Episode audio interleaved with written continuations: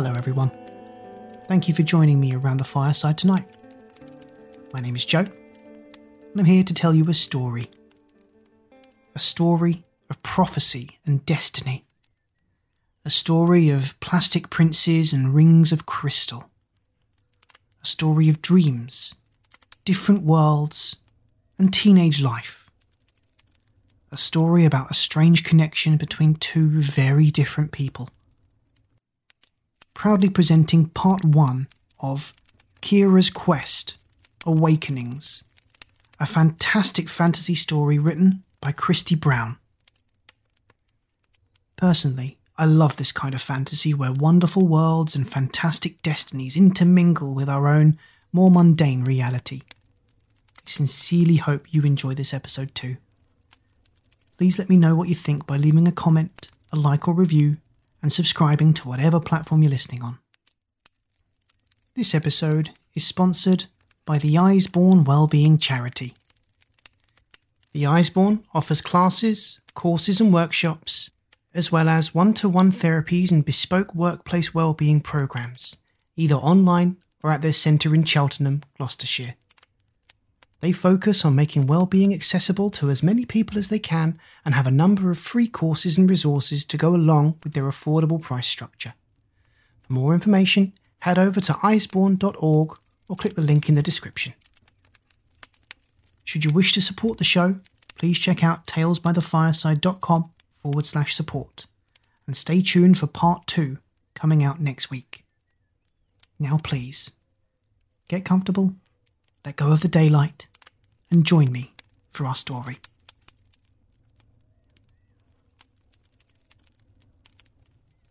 Kira's Quest Part 1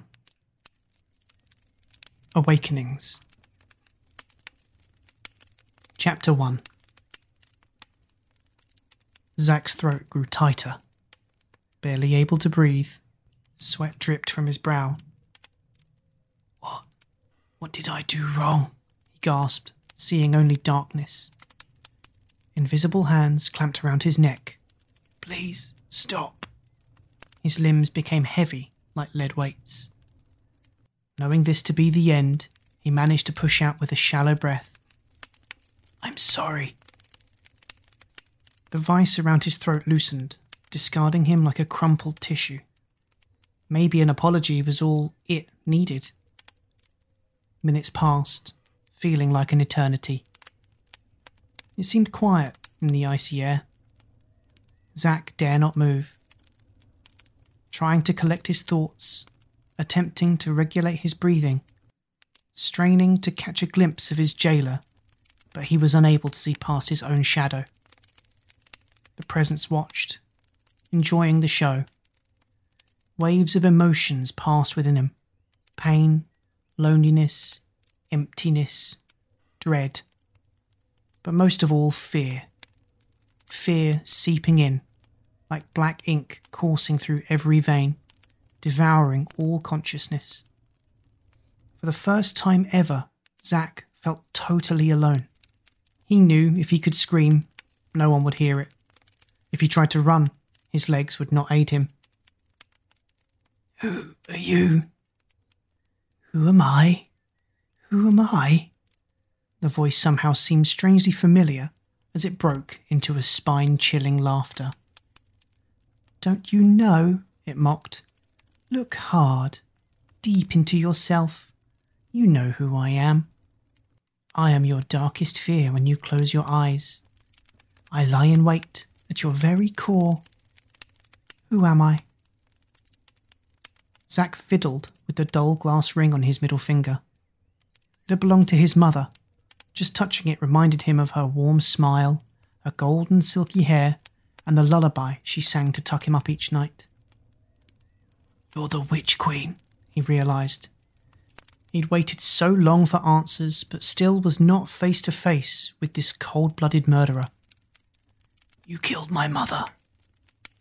Clever, clever, Zachy. Clever child she hissed. Your mother would be so proud of you. Silence fell upon him. Aching with sadness, skin burning in anger, If he was about to die in this cave, he needed answers. Why her? I should have ruled this world. I should have been queen. She was useless. I'll do better. It should have been me at your father's side. She never loved him.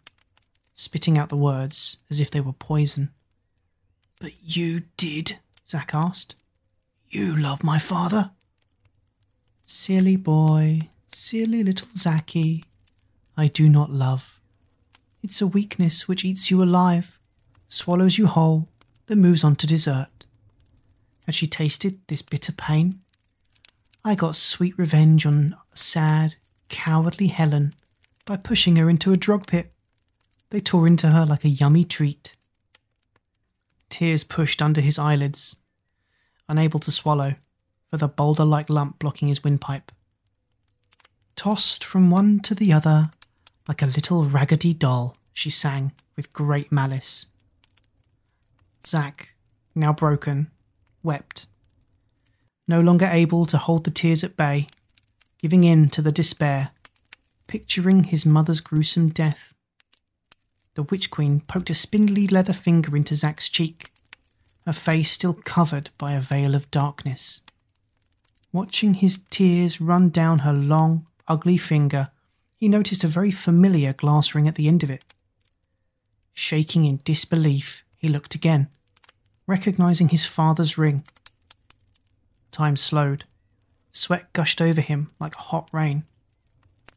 Father, he cried. Father? Knowing the only response would be that of his own echoes chasing each other around the stone cave walls. He's gone, she said, stepping a little closer. He could just make out a pair of empty eyes, searching them wildly for a hint of compassion, but there was none to be found. Like hard coal, these eyes were dead inside. No. No, he pleaded, kneeling on the floor, arms clasping his chest. I will rule Xantar. It's meant to be. All will live in fear of my gaze upon them. I thought you might have been my biggest barrier, but as I look upon you crying like an infant, I find you weak, boy. It will be easy to send you to join your parents. It's only fair after all. The Witch Queen took a step back. He could see her bony outline as she held her hands aloft and chanted. Flames shot from her hands and bolted toward him. Vibrant reds and dancing oranges licked at his heels, engulfing him. He stumbled back. The chanting became more urgent. Zack raised both his hands to shield his eyes. This is it. I'm finished. I couldn't save my family or my people. I'm nothing. At that moment, the air cooled.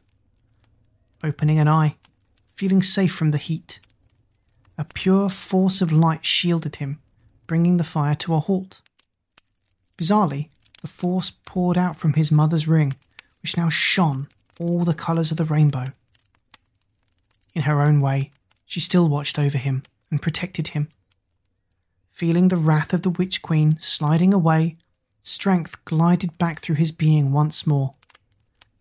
Slowly rising to his feet, feeling strangely confident, this new resolve seemed to anger the witch further.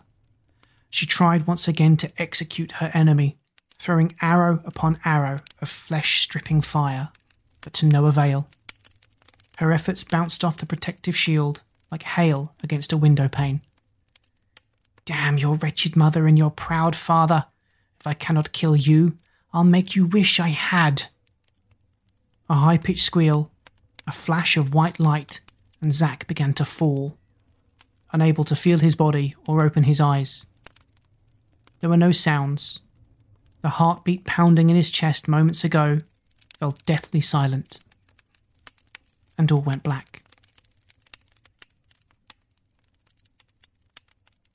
Chapter 2 Kira cranked up the volume to the edge of its limits and danced around the room. Singing along, hairbrush in hand, throwing in the odd harmony or two. Imagining herself on a smoke filled set, a wind machine blowing her hair wildly about her face for dramatic effect. She would be wearing a black off the shoulder number combat trousers and army boots. Her almond eyes dripping in eyeliner, her lips redder than anger itself. In reality, her chocolate brown hair was an uncombed mess pulled into a scrunchie atop her head, and she wore a green velvety dressing gown and Scooby Doo slippers. Singing and twirling into the arms of an imaginary chiselled hunk while strutting along the landing. Kira froze mid breath. Maddie stood at the foot of the stairway, chewing her frizzy red hair to stifle the laughter. Your, uh, uncle let me in. How long have you been there? Kira asked, feeling herself blush from scrunchy to slippers. Long enough, Maddie teased. Who'd have thought it? Kira Matthews. By day, innocent schoolgirl. By night, secret diva. Don't tell anyone, Kira pleaded. Okay, okay, but you owe me an ice cream. Maddie smirked. Came to see if you want to go out. Thought we'd meet up with the boys at the beach. Cool, Kira replied. But give me a chance to freshen up. Don't want to scare 'em.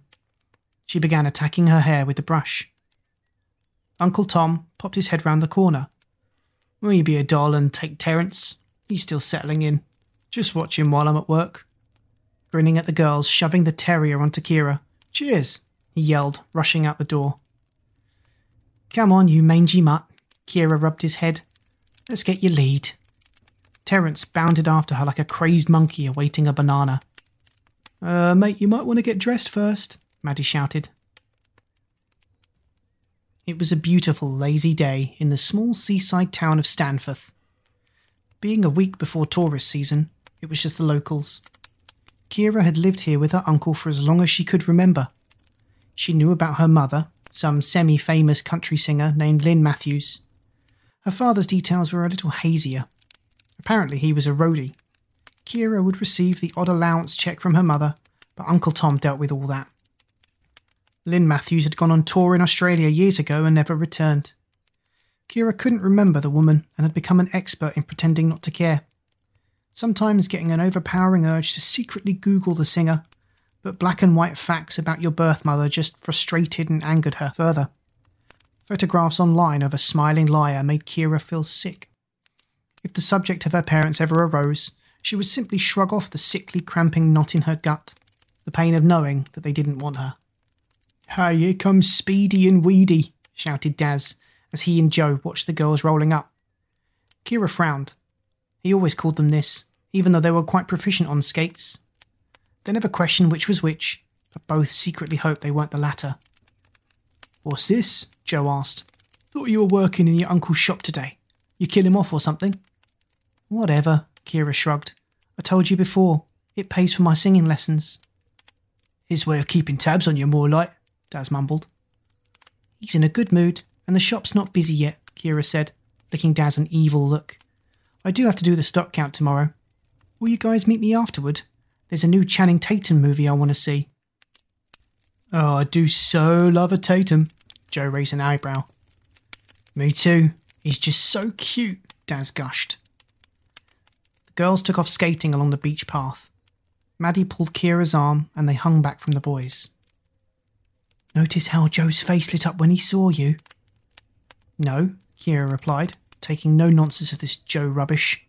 We're just great friends, as I keep telling you. Well, you just keep your blinkers on, Missy, said Maddie, shaking her head. That's what we think. We? Kira asked, coming to a halt. Me and Daz. We think you're made for each other. Maddie poked Kira's side. You want to know what I think? I think you two have got far too much time on your hands. Just because you and Daz are like picking out curtains, I'm here to tell you there will be no joint wedding. Sticking her nose dramatically in the air, Kira skated after Terence. The four friends hung out all day. The girls skated up and down, trying to impress the boys with their mediocre tricks. The boys pretended to ignore them, deep in conversation about the big sci fi sequel due out and Joe's new trial bike. The four seemed unbreakable. This was Kira's family now. With them, she felt wanted, happy, but if she stopped to think just for a second, she became restless. Somewhere deep down inside was a puzzle she couldn't solve. This feeling made her uneasy, so she buried it away and kept it hidden. In her dreams, though, came the desire to seek it out. In her dreams, something or someone was seeking her. Chapter 3 Eight Moshi monsters, eleven Star Wars figures, thirty-two sets of marbles, nineteen buckets and spades, sang Kira to the tune of A Partridge in a Pear Tree. Humming along, trying to keep a merry outlook on the monotonous task at hand. Seven whoopee cushions, eight kite sets, four packs of cards, and a weird looking male Barbie doll. She stopped singing and looked at the last item again. You're not on my list. Must be a new promo line. I'll pop you on the desk, not sure what to do with you. Kira began counting again. Twenty-one yo-yos, nine skittle sets, she boomed in full soprano style. Zack's eyes shot open. He'd woken abruptly, startled, and let out an overwhelming gasp as if he'd been held under water for centuries. A noise, a voice, greeted him like a chorus of birdsong. No, an angel, or some higher being. Was he dead then? Was this the afterlife? Unable to move, strapped down, pinned by his arms and legs and across his chest was a restricting band. Was this a coffin? There was no air. Panicking, his eyes darted about, beginning to focus, seeing blurred outlines in various shades of grey. Kira wrote the last number on the worksheet and gazed at the clock. It was only 5:45. What shall I do till 6? Turning to file the day's findings, gaze falling upon the doll she'd put to one side. Ah, uh, yes, I forgot about you. Scanning the contents of the box. Doll, clothes, shoes, and. Ah, a cool ring. Reaching down inside the box to try it on. Her uncle wouldn't mind. Sliding her hand past the doll, she retrieved the ring. Oh, it fits. Kira had never seen one like it. Simple in its design, yet quite unique. Its clear glass was cut into tiny squares. As she angled it differently, it threw out various reflective patterns. A prism of colours emanating a rainbow around the dimly lit storeroom. Wow, she gasped. Help, Zack whispered. Help. There was no power in his voice. Anybody? Kira shuddered, like someone had walked over her grave. Please help me. The voice was weak, but audible. Kira spun around, shaking her head, laughing at herself. She wasn't usually in the shop alone, but Uncle Tom said it was just a stock take and the store would be locked, so it would be safe. God, I'm bored. Guess there's time to dress you, little prince. Or I could leave you in your royal underwear. I'll make you all handsome and put you in the window display. Who knows? Someone might buy you. So now I'm talking to myself. Great. Kira yanked the doll free from the box, ripping it from the plastic binds. Oh God, thought Zack, as a giant hand came toward him. I'm not dead, I've shrunk. Closing his eyes as a huge sun shone down, its brightness almost blinding. Kira adjusted the desk lamp over the doll to see what went where. For a second, she could have sworn she caught the tiniest movement in the doll's eyes. Must have been the ring catching the light or something, she told herself, bringing the doll up toward her face for closer inspection. Ah, this is it. The giant is going to eat me alive. Trying to kick his way to freedom, but still had no feeling in both legs. Paralyzed. To be chewed alive. I should have asked for death when the witch offered it. Please don't eat me, Zack begged. Do it quickly. Don't chew. Do it quick. Kira gasped, hurling the doll to the far side of the room. No way, no way, did you just speak? Backing up into the corner. Zack tornadoed through space, hitting the wall on the other side of the room, sprawling like wet spaghetti onto the floor. Knock knock. Kira jumped, then remembered the guys would be waiting at the front of the store. Running up the basement stairs and through the shop, she fumbled about with the huge bunch of keys. Come on, come on, eventually unlocking the door. Kira fled from the building, leaving the little doll half dressed inside. What's up?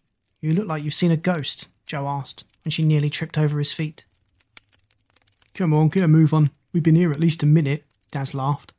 Kira ripped the ring from her finger and stuffed it into her jeans pocket. Composing herself, before turning to her friends. Zack's terror grew stronger now than his earlier encounter with evil itself.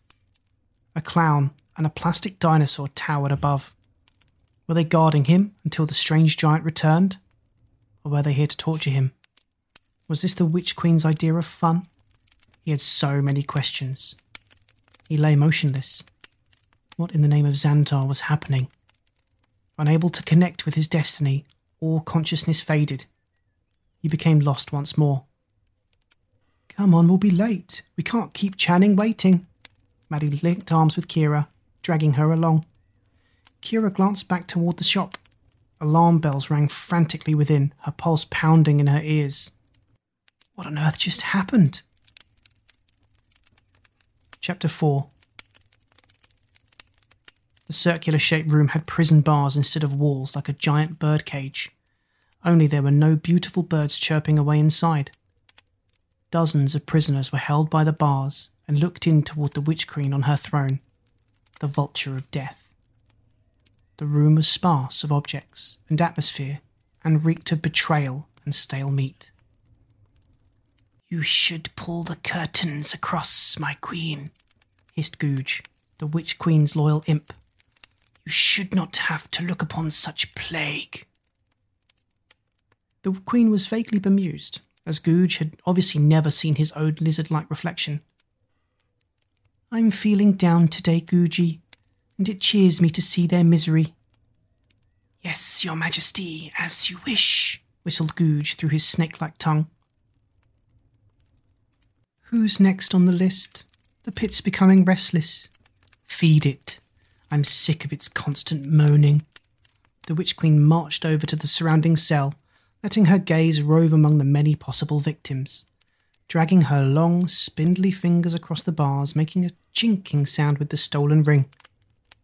The prisoners scurried backwards, hoping to avoid her death penalty stare. You, she pointed at a poor, petrified subject. Get that one. He's nice and plump. Should fill a hole nicely. Googe unlocked the cell door and frog marched the man to the mouth of the pit. Please, the prisoner begged. I have a family. How will they feed themselves? Show mercy. Shut up, you imbecile. How dare you speak to your queen? Do it, she commanded. Googe gave him an almighty shove as the man was almost twice his size. He fell without noise, as if the air itself held its breath. The moaning from the pit altered to a dull murmur. Next, she yelled. A silhouette darkened the doorway. Ah, you. I've been waiting days for you. What news do you bring? I have no news, my queen, replied the visitor. What? You've had years to find the girl, and you haven't whittled it down at all? Nostrils flaring, fists clenching, sinking her nails into her palms. I may as well kill you now and not waste any more precious time. The visitor gulped. Oh, no, Majesty, I've narrowed it down. She's definitely living in Stanforth. The Queen spun on her heels. I know that, you moron. Googe, the pit sounds hungry again. Feed it, will you? Googe manhandled the visitor to the edge of the famously feared pit. They both looked down into it. It was foretold that at its belly were thousands of restless souls lost in nightmares, always waiting to awake, but never would. Wait, I've narrowed it down to three. The visitor's voice trembled. Stop, Googe, she paused. Bring the fool here. Her face changing slowly into a false friendliness. Well, that's more like it, she muttered through a clenched smile. I've looked for the signs like you said. You know, a regal beauty, voice sweeter than a Hughes kiss, melts over you like honey. Go on. Her eyes narrowed upon the informant's lips. Lucky for us, there's a talent competition at the school Friday night. It hardly gives us much time, she spat. The three girls are all entered. She'll give herself away. Excellent idea. And what of the ring? The Witch Queen unclenched. No sign, Your Highness, the visitor replied, staring at the ground. Well, find it. Whoever has it will lead us to a certain prince. Two birds, one stone. Get it, idiot? she snapped, adjusting the oversized stolen crown. Yes, Majesty, I'll get on it right away. The visitor sped towards the exit. Oh, and by the way, she added, it's Prince Zaki's birthday on Friday too, which only leaves us five days. The visitor halted. What happens then? Yes, added Googe, looking slightly baffled. Do tell us, Majesty. If she doesn't have both rings in her possession by Zak's 16th, he will be plastic forever, leaving me outright ruler and total power would at last be mine, she bellowed, with a touch of insanity. Brilliant, day. I may not have had the power to kill him, but I've left the boy in ultimate torment. But, Your Majesty, the visitor dared to ask. Why bother? I mean, the girl probably doesn't even know anything. There are no signs. The prophecy will be fulfilled. I've seen it in my visions. Only the ending will be different. She will die. I want her gone, just in case. There's no room for error. The girl, the ring, or the prince will save your life for now. A hat trick and you will be set free. You have five days. Raising a crooked brow, she waved the visitor away. Good show our guest out. What about my. Be silent, such matters don't concern you right now. Leave this instant. Five days. Five days, the visitor panicked, tension shooting through their body like bullets. In five days, my life will surely end. The visitor raced past the castle walls and stood before the vortex for possibly the last time. No matter what, I have to get that ring. We have to be free. Chapter 5 No! screamed Zack and Kira simultaneously. Both bolted upright, sweating, relieved that it was just another awful nightmare. Feeling awkward that someone else was sharing their dreams. They'd felt like this for a while, but lately it had become more intense. Their privacy had been invaded, like someone was watching the gig without a ticket. For years now, Kira dreamt of breathtaking landscapes in soft, inviting pastels, silver streams trickling to a chorus of hypnotic birdsong. Upon turning 13, her nights were filled with flashes of contorted faces, people's screams, hints of an evil shadow beckoning. Amazing landscapes and quirky creatures that surely could not exist. The images were now in Technicolor, it was becoming harder each night to stay out of the cold, suffocating darkness. Zack had heard music and seen gadgets that made no sense. People dressed in strange clothing, transport that should not exist. Both tried to put it down to having vivid imaginations, but this had been the first time they felt a definite presence. Zak looked around, remembering his predicament. The silent guards were still watching over him. Still in his underwear, he lay shivering, Tingles shot up and down his plastic frame.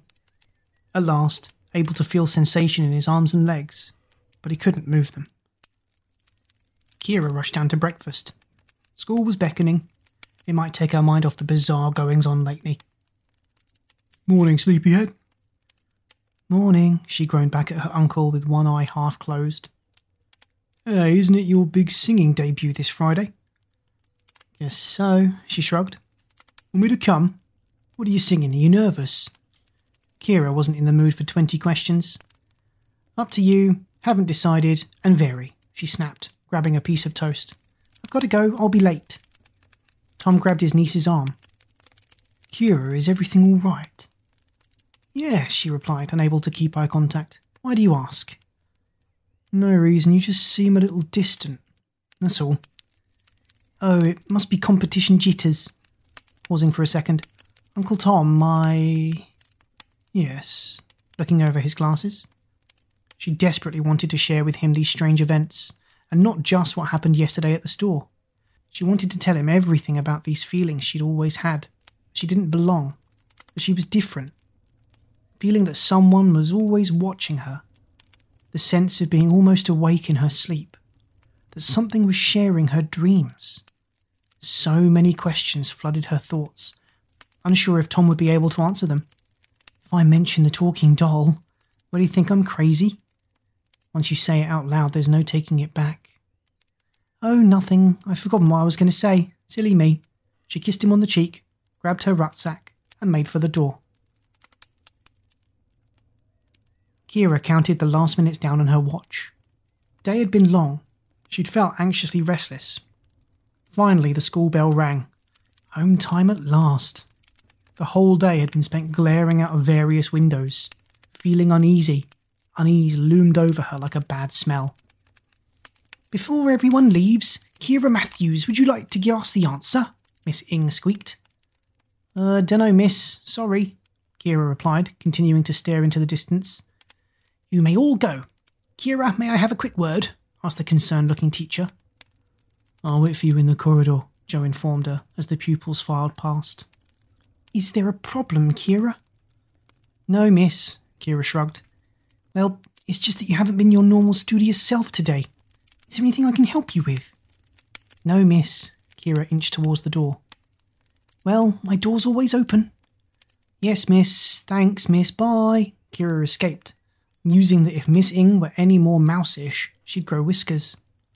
Out in the corridor, she grabbed Joe's arm and marched him out of the school entrance. God, that woman really lives up to her name. She definitely is a bit missing. Kira walked quickly, glancing down at her watch.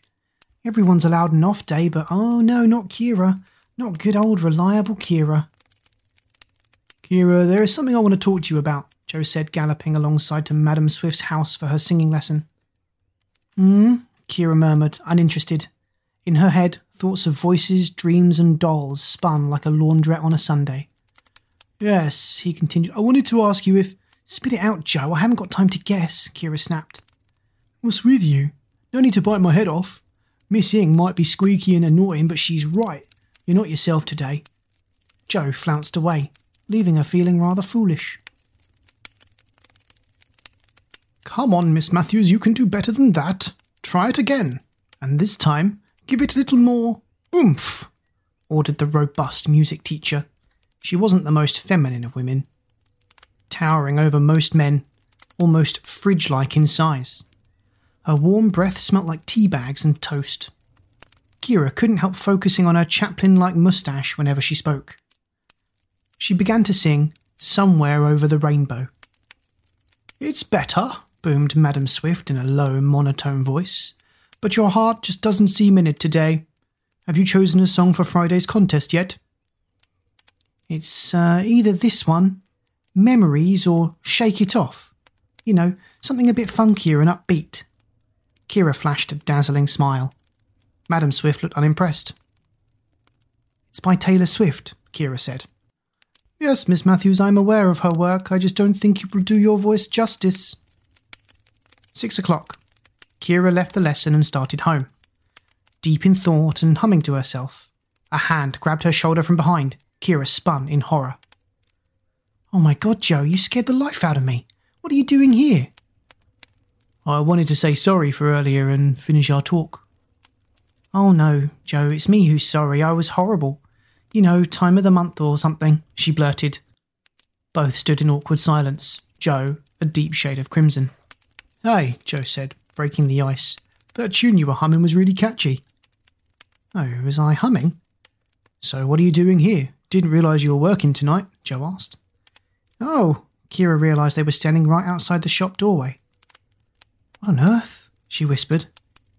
Kira knew her head had given her feet directions to go straight home. Uh, I've just got to collect something. It was time to face her fears and collect the doll, just to prove to herself that she wasn't going crazy. Either way, she had to know the truth. It's now or never. Hang on a minute, Kira, Joe said, voice cracking. I was wondering if you wanted to grab a pizza after the competition. Sure, that would be great, she said, grabbing the store keys from her rucksack. Really? Joe grinned. Oh, pants, is he asking me out? Do I want that? I'm not ready for everything to change. What if we fall out? I can't lose him. Okay, be diplomatic. Yeah, that'll be cool. The four of us celebrating my winning. Or consoling my defeat, she joked. Joe looked deflated. Kira didn't like hurting him, but right now there was more pressing issues. Wait here a sec, I won't be long. Kira escaped into the store and down into the basement. She stood over the doll in the stockroom, in her mind, daring it to speak, not knowing what her reaction would be if it did. She grabbed for it, shoving it in her rucksack. Ready, she told Joe whilst looking up. Let's get out of here. That night, Kira sat up in bed, staring at the bag in the corner. The clock ticked on. One o'clock. A quarter to two. Twenty to three. Drilling her feet along the bed sheets, determined to stay awake. She had to know. Maybe she was just overtired. There was lots of stuff on her mind school tests, talent competition, work, and now Joe's feelings to contend with. Ten past three, and the bag hadn't moved. This is silly. Her eyes gave in to the heaviness of night. In her dreams, she visited the place where she usually felt safe. But lately, Kira found herself locked in this confusing, terrifying nightmare. Night after night, the same theme played out on loop. She was running, hunted by a thing she couldn't quite see. The panting buzzed against her ear, its rancid breath hot against her neck. Every night it got a little closer, almost within touching distance. There was also another being in this vivid chase, a protector, faceless and fearless, strong and determined. Kira tried to focus on his face, the one who saved her from the monsters in her mind. Yet his features were just a blur. Without this unknown saviour, Kira would have never closed her eyes again. Chapter 6 Right, who's humming? barked Mr. Thurtle, the tetchy science teacher. Kira had come to think of him as a bothersome ferret. The students looked up from their test papers. Well, he demanded, I'm waiting. The whole class shrugged, looking sheepishly amongst one another. One more peep, and the person responsible shall fail and redo the test after school. A few minutes passed, and Kira felt eyes boring into her. Slowly, looking up and realizing it was 30 pairs of eyes, everyone seemed very interested in her. Kira Matthews, are you aware that you are humming? Kira gulped. She'd never really been told off before, apart from the time when she flicked a rubber band at Chloe Wilson's head. The girl was asking for it that day. But Kira wasn't humming, was she? Well, now, don't do it again. Last chance. Mr. Thurtle's voice softened. Back to work, all of you. Fifteen minutes remaining. After yo yoing in and out of consciousness, Zack awoke. He was somewhere different now, somewhere stuffy and claustrophobic. His face shoved against a pencil and a giant hairbrush stuck into his back. Hello? Zack moaned. Hello, is anyone there? Kicking out in frustration.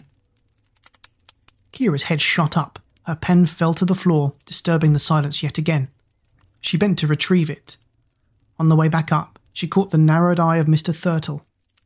Sorry, she mouthed. What just happened? Then it dawned on her.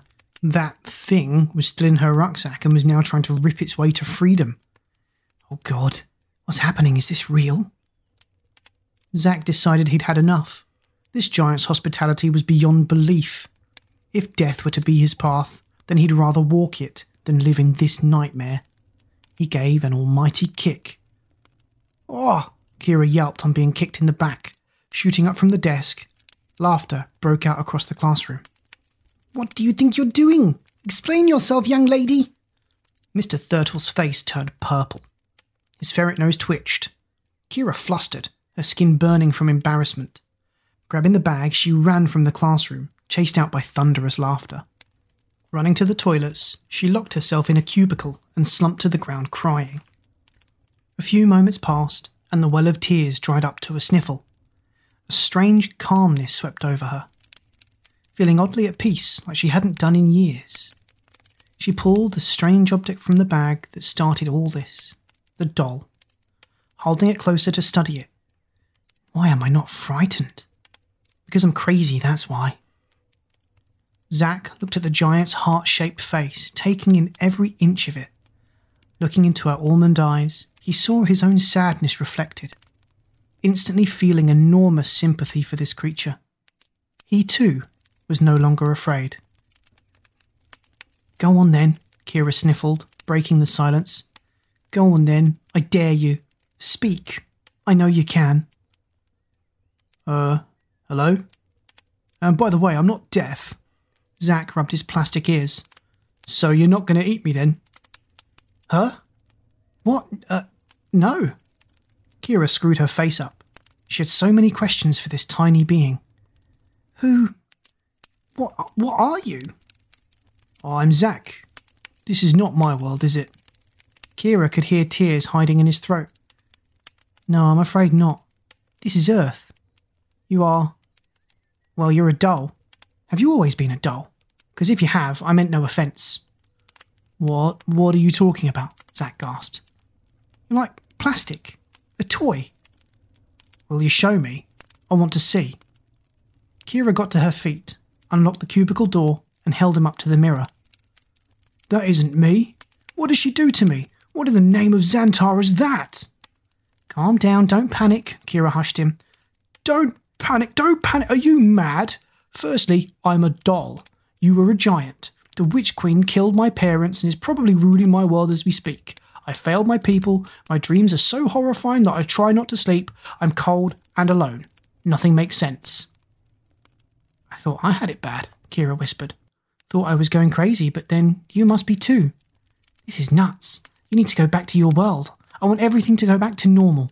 Is there anything I can do to help? To make all this go away? If only you could. It's strange, he whispered. I feel like I know you, like you've always been with me. Somehow. I feel the same, Kira replied. Like your voice. I've heard it before. I know it well. How?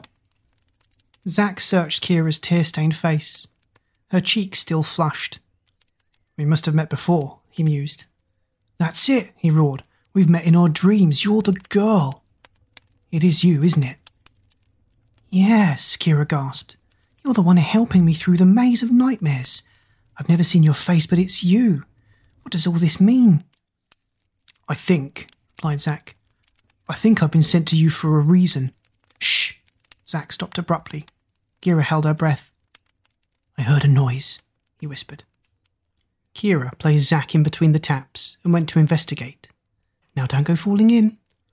Very funny, he said, crossing his doll arms. No, coast is clear. Kira knelt at the sink, meeting with Zack's eye level.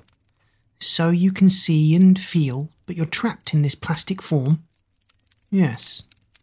Tell me the whole story. I'm in trouble now anyway, Kira shrugged.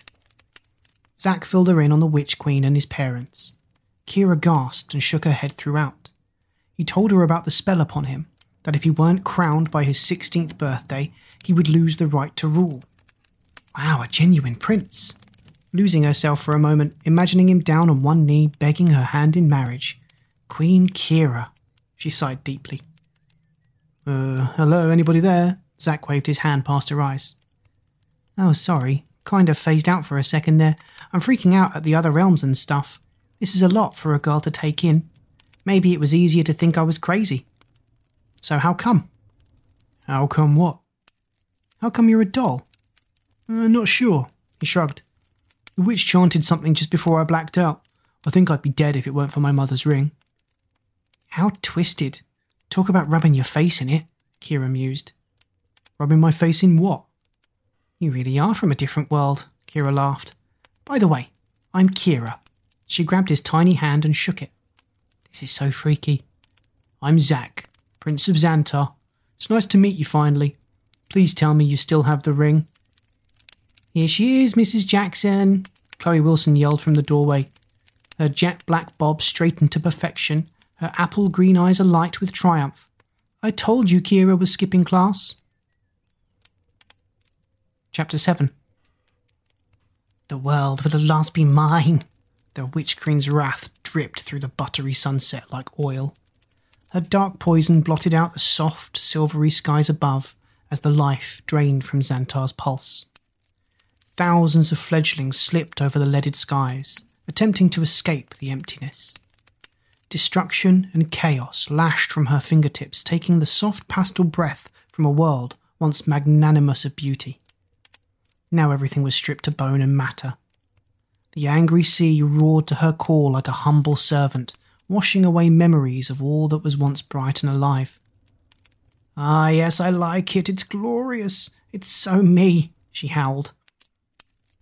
You have temporary ownership, yes, but time runs out. Others will come as it is foretold, and you will be nothing once again. Who dared to speak? the Witch Queen asked in disbelief, looking down at the king's so called army, kneeling on all fours under her invisible restraints. Who dares? Who dares defy their queen? Silence. Nobody? Oh, well, I just have to start killing you one by one until luck finds the right man, flashing an evil yellow smile. It was I, called a disgruntled voice from behind. Oh. Walking slowly to the guard, her giraffe like body clicking to the beat of her pointed boots. Bending low, grabbing his face. How very brave and stupid of you. Well, well, if it isn't the king's lieutenant. Where is the captain, I wonder? Can you tell me where he might be hiding? He's not hiding. He's no coward. He's on a mission. Oh, but now I simply must know, grabbing harder, sinking her tawny nails into his skin. I answer only to the king. Pity that. I don't think he'll be asking anything where he's gone. She laughed, standing upright. I'd just love to kill all of you, but that would be such a waste. I have a much better plan for you, Lieutenant. You and your band of merry little men. Take them, she commanded. The cave walls began to crack and rumble. Small rocks tumbled, bouncing off the soldiers, and soon a mini avalanche threatened their lives. A deafening ripping sound startled them as monstrous shapes began slowly forming into mountainous beings. One by one, they tore away from the cave walls. A dozen giant, eyeless stone monsters loomed over them, lifting the soldiers above their boulder shaped heads tossing them like marbles. Enough fun for now, the Witch Queen clapped. Round him up, boys. The rock beings crunched slowly toward the cowering army. At last, things are finally looking up. I have the king's famous guards. Xantar looks simply radiant under my new colour scheme. Out with the rainbow vomit, in with the lifeless. This day just couldn't get any better. Wouldn't you agree, Guji? The little sidekick hissed and bowed as he led the king's troops to the iron doors. You won't get away with this, shouted the lieutenant. Oh, but I think I just have. What the? The queen halted mid breath. Cold dread clenched at her chest. My queen, what's wrong? asked Googe, scurrying to her side. We have a spectator, Googe. The witch queen shifted her focus. Don't just watch, my dear. Come, Come join us. Kira froze. The Witch Queen's grey eyes burned into her mind. Chapter 8 Breathless, Kira couldn't move. The stone like eyes still scolded her mind. The words, Come join us, rang in her ears. The dreaded Witch Queen had seen her and now beckoned. Kira, are you all right? Mrs. Jackson asked, placing a hand on Kira's shoulder. Kira pulled herself back into the room with mighty gasp. What's wrong, dear? I'm not sure. Well, continued the egg like headmistress, I cannot get any sense out of you. I'm calling for reinforcements. She smiled, picking up the phone. Miss Watson, could you step into my office, please? Oh, Brill, I so haven't got time to see the school counsellor. I must get back to Zack. I'm all he's got. The bell rang for home time. No, not yet. Kira's eyes darted to the clock on the wall. Miss Matthews, are you okay? You look a little pale, Mrs. Jackson asked. Uh, no, I'm not, Kira stood. I'm not well at all. In fact, I think I need to go. Praying, Mrs. Jackson wouldn't see through her best sad puppy face. She had to reach Zack before someone else did. The door opened as the meek counsellor entered. Ah, oh, Mrs. Watson, could you have a little chat with Kira? She's not feeling herself today. She whispered the rest in her colleague's ear and left the room, giving Kira a patronising smile. Kira puffed her cheeks out and sat back down. Well, now, how are we today? Mrs. Watson took a pew behind the overly tidy desk. Kira thought Miss Watson was the most approachable teacher here. She was pretty in an understated way. If she put a little effort in it, Miss Watson could do a lot more with herself. Maybe apply a bit of makeup and leave her hair down for special occasions and usually Kira wouldn't mind chatting to her, but not today. Kira, is there anything you want to share? Silence. How are you feeling now? Silence. You're not in trouble. We just want to understand why you left your lesson and didn't return. Kira concentrated hard on her trainers, feet fighting each other, itching to get to Zack. Whom were you speaking with in the toilet? Miss Watson asked softly. Was there another girl missing class with you? Silence. You must tell me who she is. No, it wasn't a girl, Kira blurted. So it was a boy. What's his name? Whose class is he in? I'll have to have a chat with him too, I'm afraid. We understand, young love, feelings of the heart. Maybe next time you could meet this boy during break. No, no, it's not like that at all, Kira whimpered, helplessly looking at the clock. He's not a boy, he. Stopping mid flow. Shut up, you prat, her inner voice screamed. He's not a boy? Miss Watson seemed intrigued, a little too interested for Kira's liking. No, miss, I was talking to myself. Kira wished her focus had remained on her shoes. Miss Watson frowned. She didn't seem to be buying any of it. So now you're saying you were alone in the toilet? Her eyes narrowed. Yes, miss, I've got to go now. I feel sick. Putting a hand over her mouth and fleeing from the room. Well, I made a total pig's ear of that. She Formula One towards the girls' toilet. Kira zoomed around the doorway like a roller coaster on rails, coming to a sudden halt. The sink where Zack had perched was overflowing.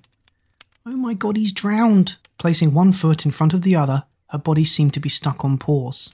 It was the longest short walk ever. She peered into the sink. Thank God he's not here. Relief quickly turned to horror.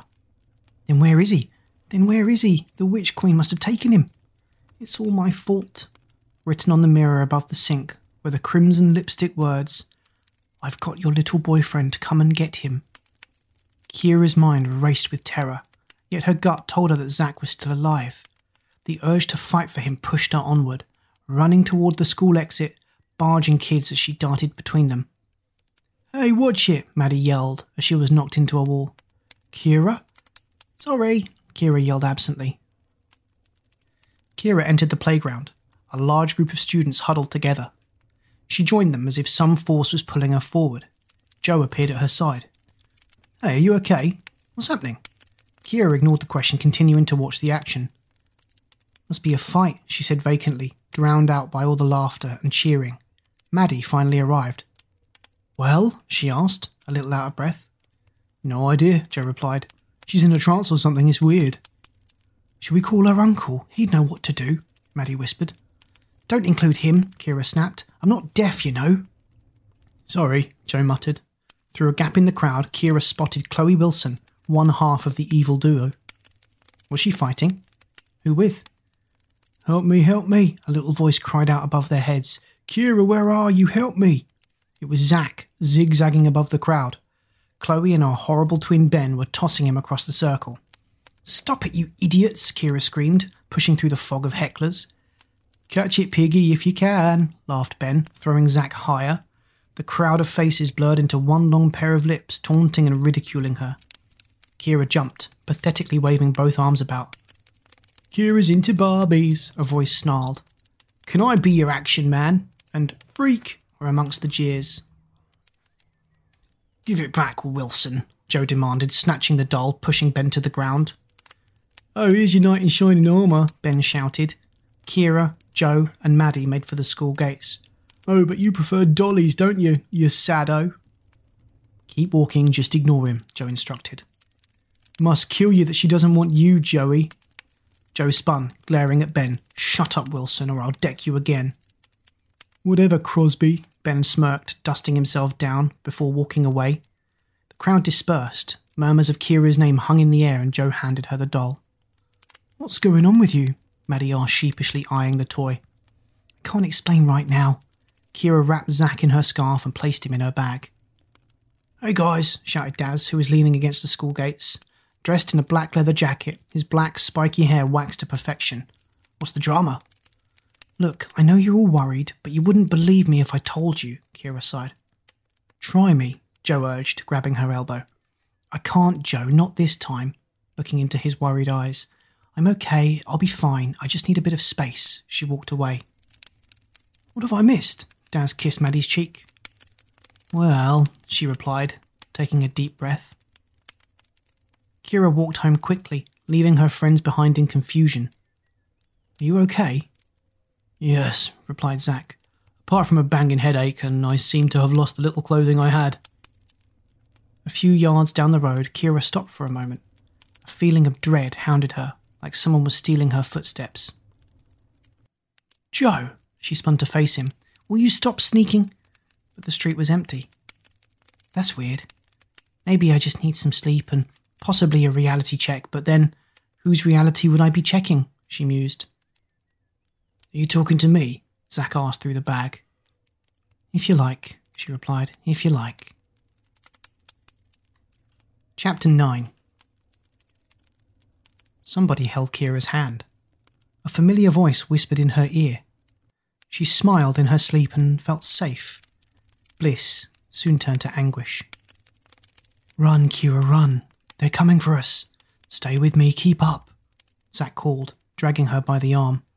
Where did you put the ring? It's our only hope.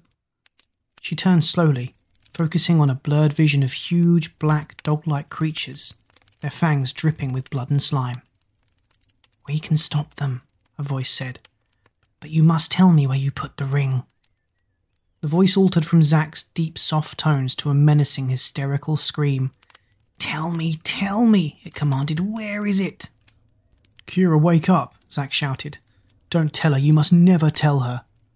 A pair of cold stone eyes pierced through her dream. Kira awoke with a gasp. Zack, where are you? She trembled. I'm right here, he said gently, perched on the pillow as if to guard her. It's okay, you were dreaming again. What were those creatures? They are the Drogs. Drogs? questioned Kira. What does the D stand for? Death. They killed my mother. A single tear rolled down his plastic face. Oh, Zack, I'm so sorry. Kira placed his finger over his tiny hand. What's happening to me? She's after you now, finding your dreams and hiding in them, Zack sighed. But you were with me. I felt you there. Yes, I was, but she's blurring me out. She's so powerful now. But I didn't tell her, did I, Zack? She doesn't know where the ring is. No, don't worry, Zack reassured. If you had, she would be here with us now. Lay down and get some rest. How can she be in my dreams? I don't understand. While she has my father's ring, the witch has the power to track your mind in its unconscious state. It must greatly frustrate her that she cannot find you. Kira closed her eyes, not knowing which reality she felt safer in. Trust no one except me, Zack warned. There are spies in many dimensions, especially this one now she knows I'm here and we are together. She feels the ring's power. The two rings are a marriage. They belong together. Too much information, my head may explode. I'm going to sleep now, I'm exhausted turning onto her side away from his gaze. I trust my Uncle Tom and my friends, she thought as she started to drift off. You'll put them in danger if you tell them, Zack said, guessing her thoughts. You can read my mind too. This is too weird. Pack it in, you're freaking me out. Shoving the pillow over her head, Kira tried to go back to sleep. Damn, blast it, shouted the Witch Queen, throwing the goblet to the ground. What's wrong, your highness? asked Googe, rushing in to attend to her. The prince is on to us, keeping the girl one step ahead. Go find our friend and insist that they hurry things along. But, mistress, I do not know where they dwell. Googe grimaced. How about the school, idiot? Take Albatron. He'll track them down. Before you go, clear up that mess, she ordered, pointing at the goblet of spilt wine. And Googe, look after my baby. He hasn't had a good flight since that scuffle with that crazed pet beast of the former king. Yes, ma'am, Googe hesitated. Are you sure you want me to take Albatron? He does get a little vortex sickness. Don't be absurd. My Albie is totally vortex approved. I trained him myself. Now go, she bellowed, nearly taking Googe off his oversized feet. Morning. Did you sleep a little better? Are you going to school today, Kira? Zack asked as she stared vacantly through her reflection in the mirror. Guess I have to, she yawned. Don't want Uncle Tom asking questions. He's so overprotective. Guess I've got to face the music sometime. Pants, it's a school competition tomorrow night, so I can't be off. You could sing Happy Birthday to me, Zack joked. Have you chosen a song yet? You could try out a few on me if you like. Uh, no thanks, I'd be too embarrassed. You'll laugh or think I'm rubbish. Mm, you're quite a complex girl, Kira Matthews, Zack chuckled. Am I coming to school again today? You sure you want to after yesterday's nightmare? I don't want to be seen in this garment, that's for sure. Kira had dressed him with an old pair of Barbie dungarees, which were itchy and pink. It's definitely your colour, she beamed. Zack shook his head. Sorry, she said, biting her lip. Things can't get any worse, eh? Oh, they can. And they will. He shuddered. I'll come straight home, Zack, I promise. Take some time to think of our next move, or we'll work this out together when I get home. Lifting him from the dressing room table, and without thinking, kissed his hard cheek. What are you doing? Zack stuttered. Oh, I thought you might turn into a prince. She nervously giggled and stumbled out of the door. See you later, be careful, he yelled. Later, she called back as her inside somersaulted in nervous excitement and cold dread. Chapter 10 Break it up, girls. Mr. Thurtle held each girl at arm's length.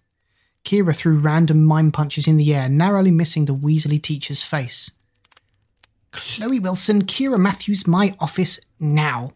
Mrs. Jackson's voice boomed like a foghorn. It's okay, Mrs. Jackson, I'll deal with this, said Thurtle the ferret in an enthused tone. Oh no, Mr. Thurtle, the pleasure will be all mine, leading the girls away, leaving Mr. Thurtle looking on with envy. His nose twitched and his beady eyes glared after them. So, continued the headmistress inside her office, who would like to go first?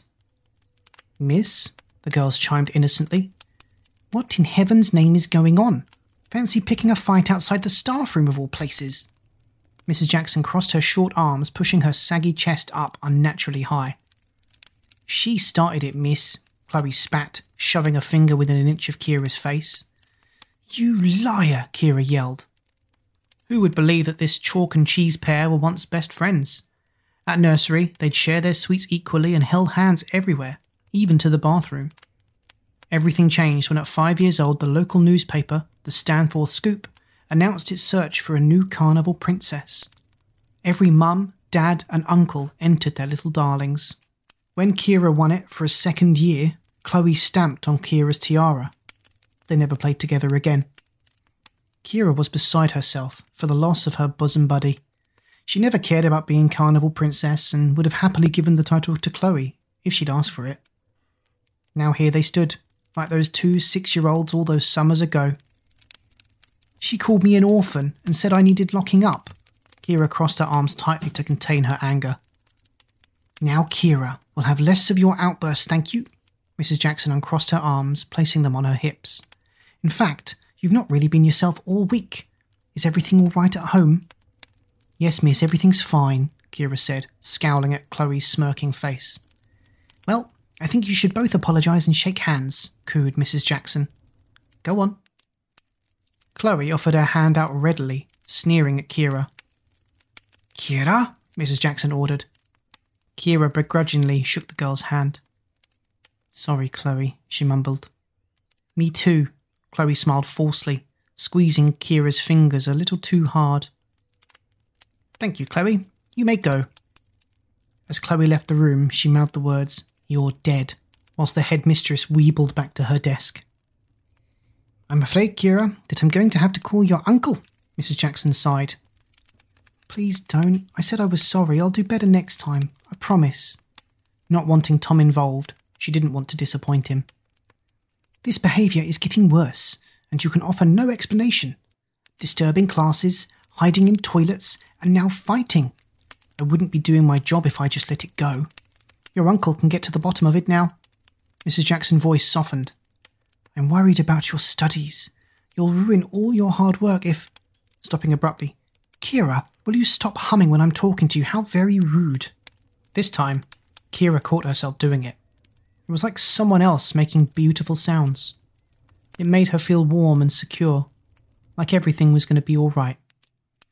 That's it, young lady. I'm calling him right now. If I were you, I'd take a long, hard look at yourself. She began to dial. Oh, hello. Is that Mr. Matthews?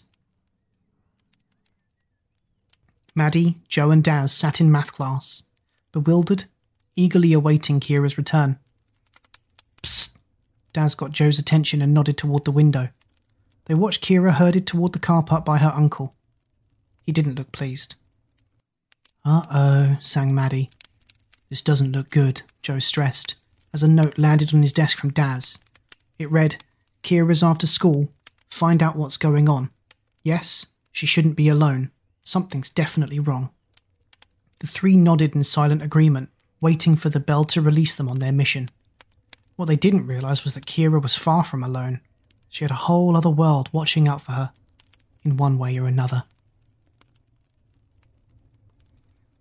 You can go up if you like, but I doubt she'll want to see anyone, Tom said, letting the three confused faces pass him. Can you fill us in, Tom? Joe asked. Afraid not, kids, hoping you would tell me. Shaking his head, pushing his glasses up his nose. Maybe you can get some sense out of her. They trundled up the stairs. Let me handle this, Maddie said in an authoritative tone, stepping forward, lightly tapping on the door. Kira, sweetie, can we come in? We just want to check you're all right. Kira remained silent, sitting with her back propped against the door, tears welling. Why can't they just leave us alone? she whispered. Kira, Joe intervened, we're worried about you. Will you let us in? In more ways than one, Daz muttered. Okay, I'll shut up. Put me in your bag, Kira. I don't want them to see me. We can't trust anyone, Zack instructed. Kira did so, wiped her eyes, and reached to unlock the door. Knowing her friends, they weren't about to give up easily. Right, that's it, I'm coming in, Daz shouted, barging through the door just as Kira opened it. He landed on the bed, crashing into her fluffy pink pillows. Daz, you idiot, Maddie said, half laughing, half embarrassed. Get up, you dope. Guess you should all sit down, Kira sighed. He doesn't want me to say anything, but he doesn't know you like I do. They ran to take floor positions like toddlers waiting for story time. Taking a deep breath, Kira told them of the dreams and how Zack communicated through them, about him being a doll and how she somehow was a special piece of the puzzle. The three were transfixed on the story, enthralled. When Kira finished the tale, nobody spoke. Minutes passed while they stared everywhere but at each other. Suddenly, thunderous laughter hammered through the silence. Daz rolled around in complete hysterics. Daz, Maddie snapped in annoyance at her boyfriend's odd behaviour. It's not funny, pack it in. Kira's face burned an angry crimson. How could he react like this? She totally opened up, but now felt even more alone. Maybe Zack was right. Maybe she could trust only him. Daz continued to behave like a tickled hyena. So let's get this straight. You're telling us you have a magic dolly, sorry, prince, from another world. Ha, do you think we're stupid? Let's see it then. The floodgates had opened. Daz cried with nervous, uncontrollable laughter. Kira marched across the room, nostrils flaring, and yanked the doll from her bag. There, you see? Holding it up to each one in turn, each looking at the doll skeptically. Even Joe looked unconvinced. Kira, what are you doing? Zack asked. Proving that you're real. Speak, Zack. Tell them I'm not crazy. Silence. For pity's sake, Zack, tell them who you are. It's no use, they cannot hear me. Only you can. For some reason, you're special, and you believe. What? You've got to be kidding me. Mortified, she slumped onto the bed. The three friends looked on at this one sided spectacle. Daz stared blankly for a while, and then a smirk crossed his lips, followed by more mocking laughter. Sorry, sorry, but I can't. I can't breathe. He rushed from the room, through the house, into the garden below. I'm so sorry about that, Kira. I really am, Maddie said, trying to console her friend and putting an arm around her. I'm worried about you. Go after him, Mads, Kira sighed. You sure? I'll be fine. Go. Okay, but I'll be right back. Maddie followed Daz out into the garden. Joe and Kira stood frozen to the spot, staring at one another. What was that? The freckled redhead yelled at her soon to be ex boyfriend. Leave it, Daz yelled back. Terence whimpered at Madison's feet. You need to calm down, you're scaring the mutt, Daz joked. And you need to stop acting like a total jerk, spat Maddie, her face becoming the same shade as her cherry Doc Martin boots. Your charming smile won't work this time. Do you realise you've made Kira feel like complete poop? Our friend needs us, and you think it's okay to laugh at her? Oh, come on, Mads, you don't actually believe all that tripe, do you? I mean, I know there's not much to do in this place except hang out, but talking dolls? Come on, what is she, five? Daz softened his voice. She just needs some time out from exams, and this talent comp means more to her than she's letting on. She'll be fine. Must be a girl thing. You are so dumped, Daz Firth. Take your stupid sci fi comics and your out of tune guitar and get lost. Daz didn't find this quite so funny now. You want to split up? But I. But you what? You're an unfeeling turd, and I can't forgive you. Tears leaking from her eyes, she turned away swiftly walking inside. Terence barked Daz out of the gate. Yeah, thanks for the support, mate, he growled back at the little dog, slamming the gate behind him with warrior force. From the open window, Kira heard every word. She skirted past Joe, locking herself in the bathroom. Flipping great, Joe mumbled and followed. Kira, please come out, let's talk about it. I want to believe you, I really do, but it's a big ask. Please, I'm serious. I want to believe. Me too, Maddie agreed, joining him outside the locked bathroom door. You do? Kira sprang to her feet, opening the door slowly, peeping out. Oh, help, Kira, help me! Kira's heart pounded as she ran to the bedroom. What is it? Joe yelled, and the two followed behind. Zack needs me, oh my god!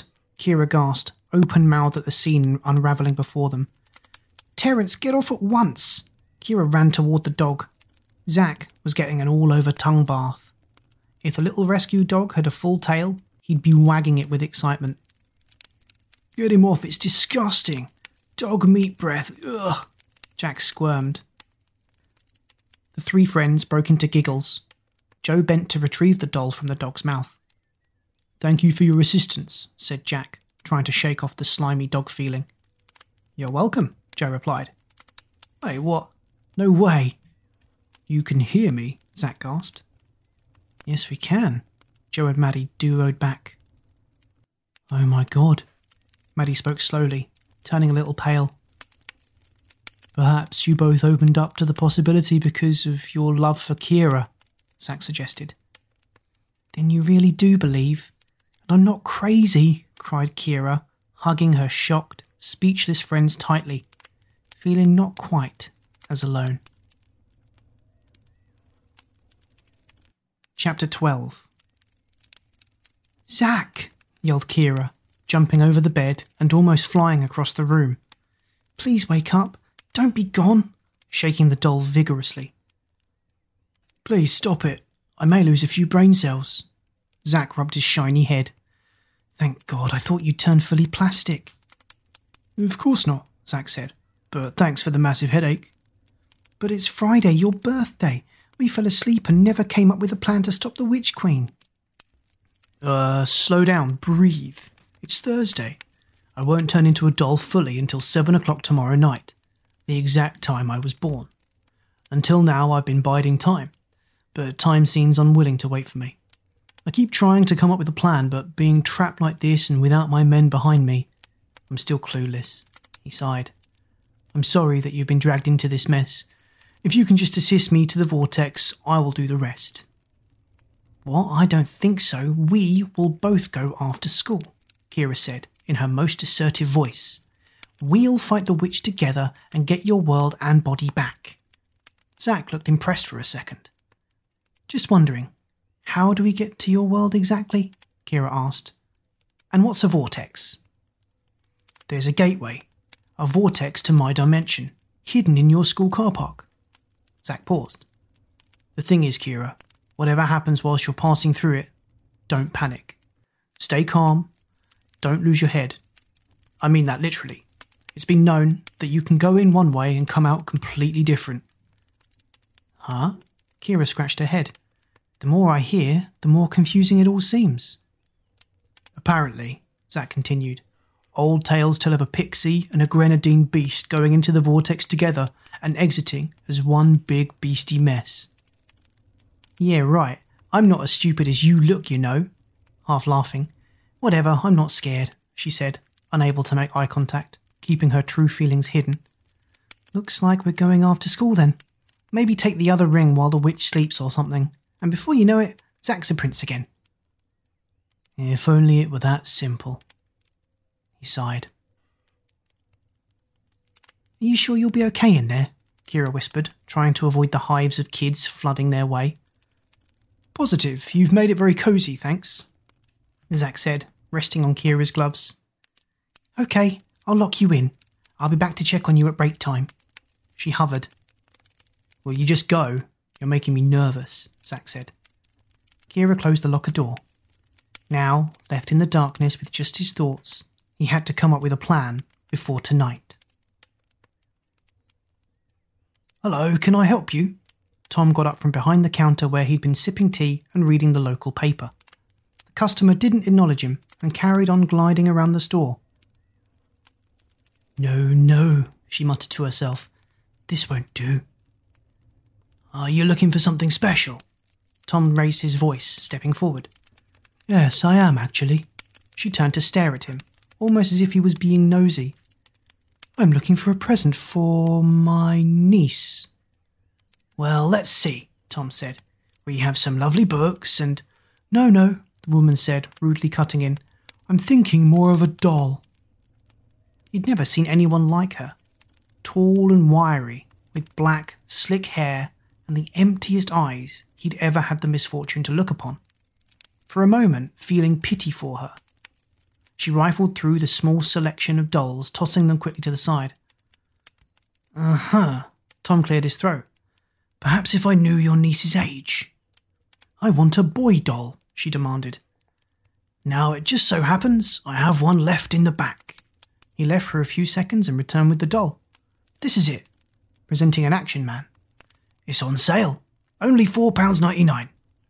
Hoping that she'd take it and leave, the waspish woman snatched it from him, staring at it intently. No, that's not it, she yelped, throwing it onto the counter. Tom became agitated. The customer's always right scenario seemed to vacate his head. Are you the only person who works here? the rude woman asked. My niece does occasionally. Why? No reason. Is she in today? No, Tom kept it short and to the point where Kira was concerned. She was his business only. Are there any other toy shops in the area? No, there's one a few miles up the coast, he said, without saying which direction she should take. Well, I may be back.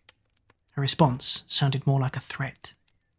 Tom opened the door and she glided through. He slammed it behind her. We may be closed.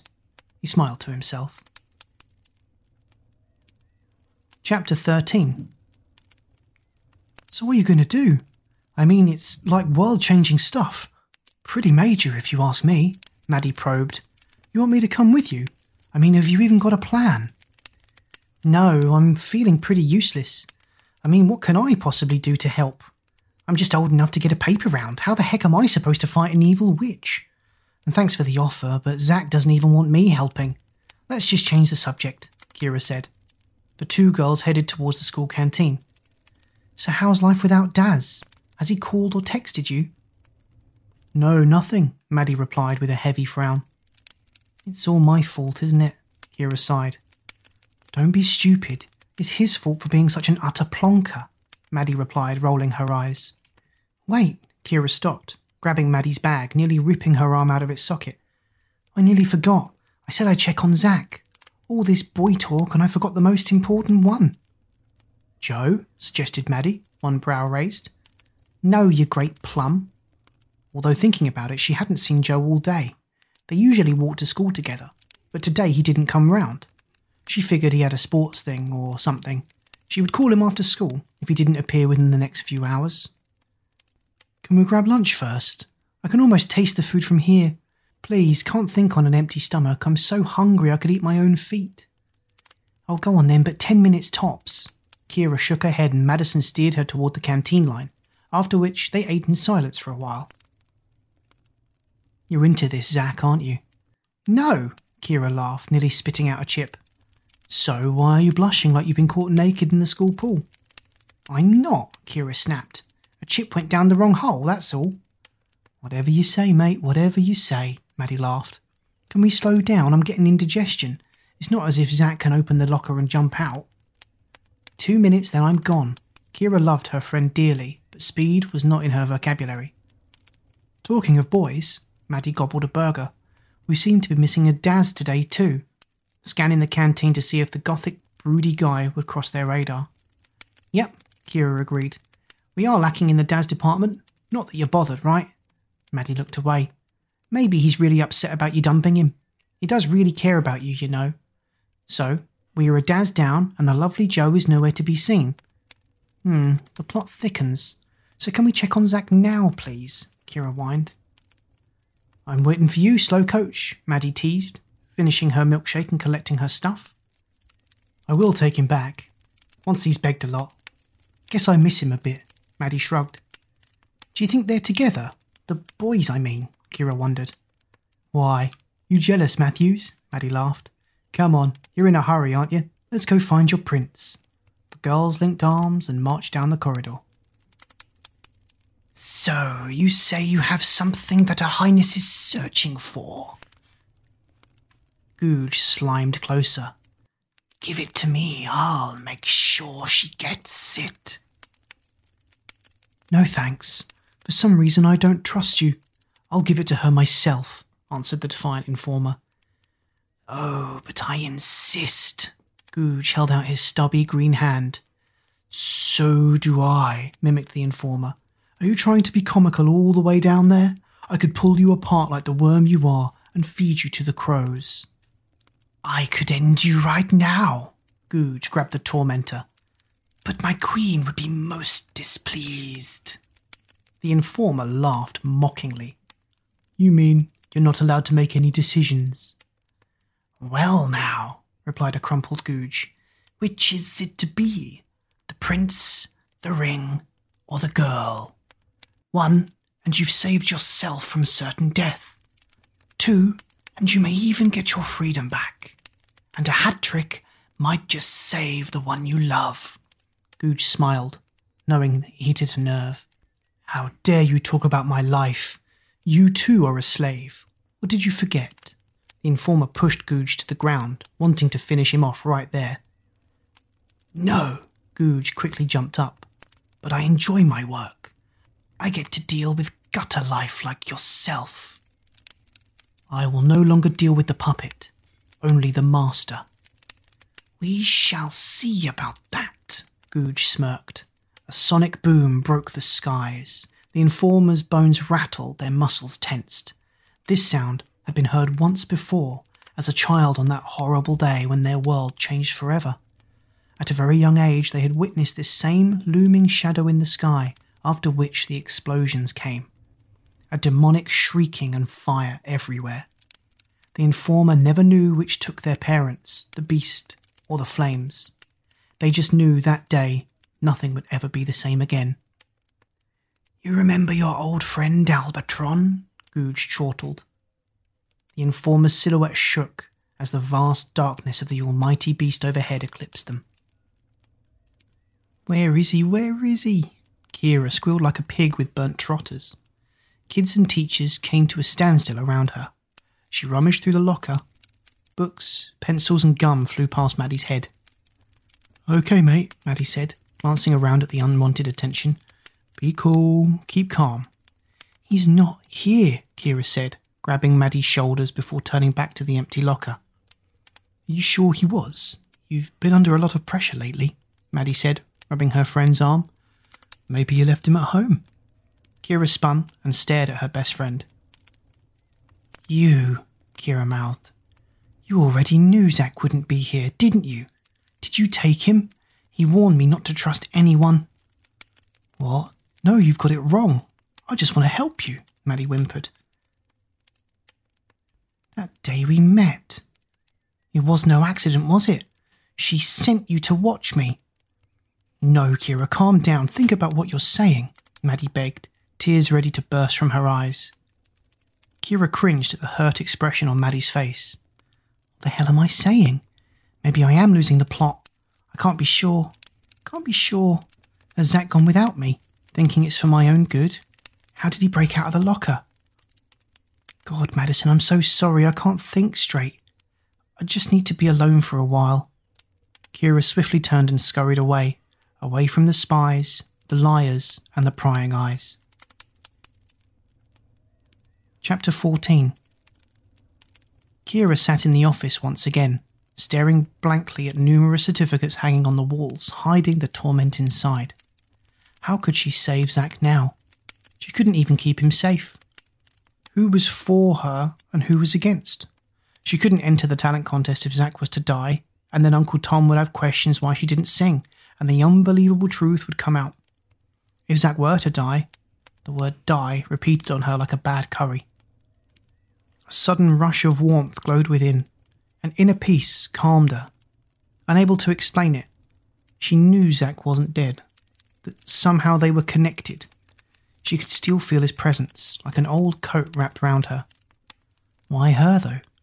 Why not Lyra Chidwick or Karen Dillon or one of the other girls at school? Why me? Kira said out loud. Kira, what do you mean by that?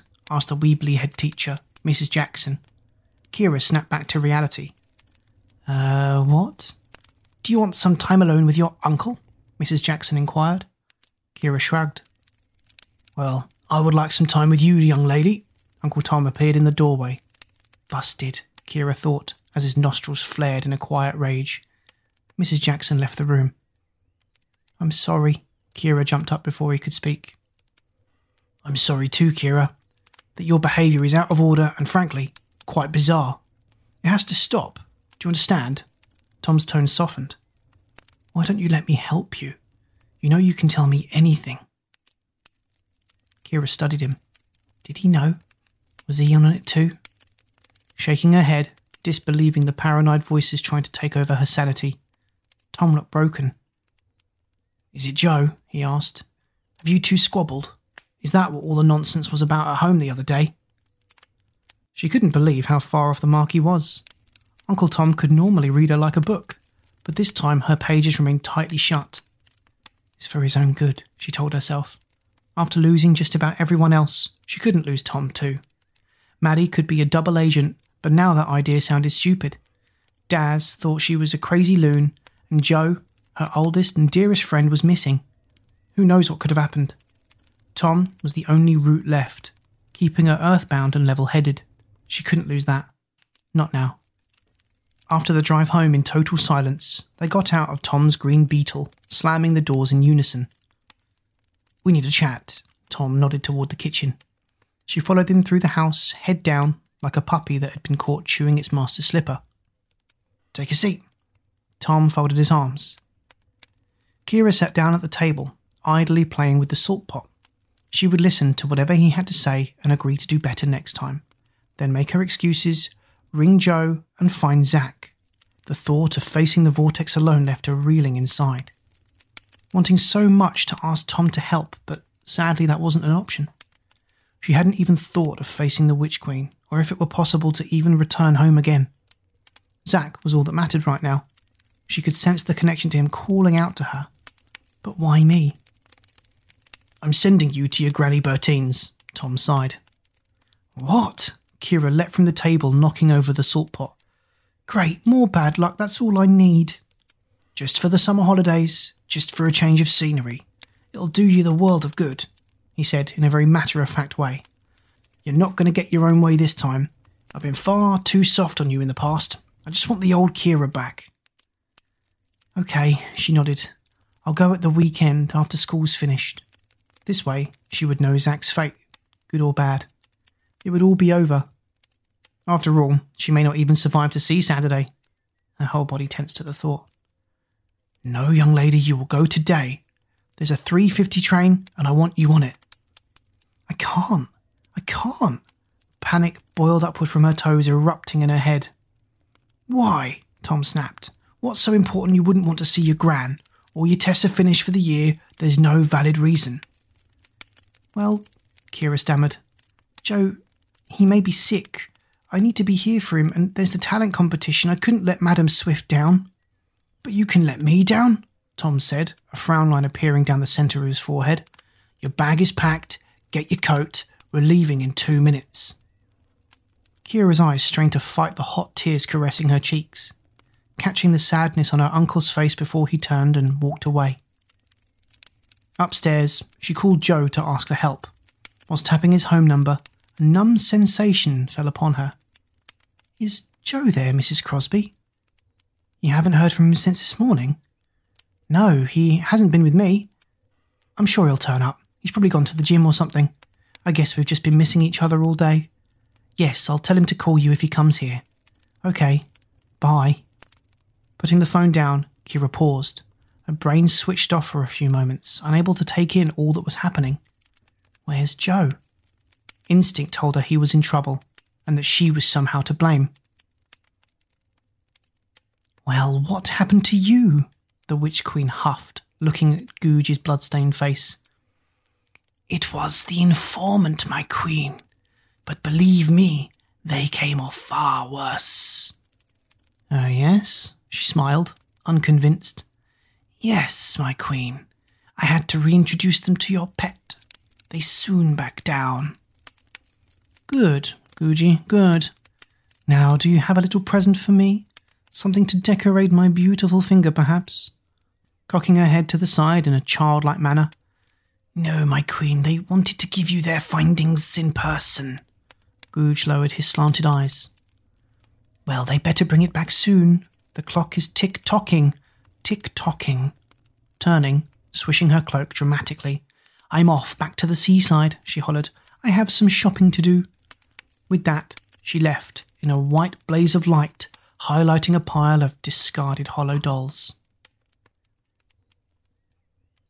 Chapter 15 Just go. Kira anxiously drummed her fingers on the glass as her uncle paced the platform. Just go, she roared to the astonishment of the other passengers in the carriage. A businessman shuffled his overlarge newspaper in annoyance, whilst a mother shushed a young boy who sniggered and pointed. Quite oblivious to it all, Kira just wanted her stubborn uncle to leave. She was doing as she was told. What more did he want? The train started chugging, and the guard yelled something incomprehensible. What now? Kira panicked as her uncle waved solemnly. For a second, Kira felt she'd failed him. He walked away toward the exit of the station, his head low, shoulders drooped. The train started, gently rocking along its tracks. Without a second thought, Kira sprang to her feet, sprinted down the carriage, hitting the emergency stop button. Zack's life was at stake, maybe even Joe's. This was much more important than the bewildered passengers and angry ranting of the conductor, who was quickly descending upon her. She swung the door open and made a gigantic leap to catch the very edge of the platform. Panic pinballed up her spine, but she hung on, legs clanging together like wing chimes. Ow! she cried out, face hitting the concrete edge and scraping both elbows. Wishing she'd thought this through, gripping hard onto the side of the platform overlooking the dark, hard pit of the tracks. Gasps of horror floated out from inside the train. Hang on there, miss, shouted a roly poly guard who was huffing and puffing his way over the bridge above. Don't move, miss, shouted a second guard. Matthews, what the heck are you doing? A pair of familiar green eyes bored down upon her, followed by a manic grin. Oh, God, not now, Kira grimaced. Ben Wilson, of all people. Well, help me up then. I can't hold on much longer. Please, Ben jeered. Please, please, she pleaded. Ben put out his hand. Kira attempted to grab it. He withdrew it. Ben, I'll pull you up if you let my sister win the talent competition. Ben shook his head at her predicament. If only I had a camera. Whatever, just get me up. Just then the guards appeared. Move, kid, don't just stand there. The larger man pushed him to the side. After watching the two men winch her up, Ben ran from the station laughing. She knew news of this unfortunate incident would hit school-wide before long. Kira got to her feet and dusted herself down. Let's get you inside, puffed the fat, red faced man. No, I've got to go. Thanks anyway. Kira hobbled from the station toward the taxi rank. She had to get back to the house and find the ring, the only thing left to barter with. 14 Pierce Drive, please. The taxi drove past Tom's shop. She was astonished to see a sign in the window which read, Closed until further notice. What was going on? He never mentioned closing, especially not this close to tourist season. Kira's mouth was as dry as Terence's bone. Both palms ditched in anticipation. Can you drop me off a block before, please? The driver nodded. The cab came to a halt, and they sat in silence. Should she go in and face up to Uncle Tom, or sneak in the house without detection? Maybe if I live through this, I'll explain it all then. That'll be two ninety then. The driver's bloodshot eyes gazed from his mirror to look at her. Throwing a five pound note at him, she exited the cab. Keep the change. Thanks, miss, hissed the driver. She couldn't quite see his eyes under his cap. Cold sensation snaked her spine. The taxi drove away. Kira tried to stay calm and focus, darting in and out of hedges like a hunted deer until arriving at her destination. Terence yelped when she stuck her head through the dog flap, sizing up if she could perhaps slither through. Staying low, she could avoid confrontation. Shh, daft dog, shh. Terence bounded forward, giving her a swift lashing of a wet tongue. Yeah, squealed Kira, automatically forcing her head out of the tiny door. Gross, busted by a dog. She leaned against the back door, wondering what to do next. The door swung open, causing her to stumble backward. How odd. Uncle Tom was always so tight about security. Uh, hello? Kira called out. Uncle Tom? Walking cautiously from room to room, wary of what she might find. At best, Tom would be there to read the riot act. At worst, she shuddered, not wanting to think of what could have happened to him. Tentatively pushing the last door open, her bedroom. Something's very wrong. Uh, hello? No one was there but Terence, who shadowed her obediently. All was pristine just as she'd left it. Kira frantically emptied cupboards and drawers until her whole room looked like a crime scene. Where did I put it? Where did I put the stupid thing? Terence growled as items whizzed by him. Shush, Terence, I need to think. Collapsing onto the bed, hands behind her head, trying to think back to the night this mess started. My jeans pocket, she yelped, blazing across the landing to the bathroom laundry basket, rummaging to the bottom as Terence played dodgeball with various socks and briefs. Phew, putting the jeans out, sliding a hand into the pocket. The warmth of the ring touched her fingertips and she clenched it tightly. At last, some luck for our team, she smiled, shoving the ring onto her finger, turning to leave. A dark figure eclipsed the doorway. Kira screamed and jumped back. A strange being, a little shorter than she, blocked her passage like a goalkeeper. She touched the ring nervously. An overwhelming feeling of strength came over her. I can take him in a fight. The creature stepped into the light, which did him no favours.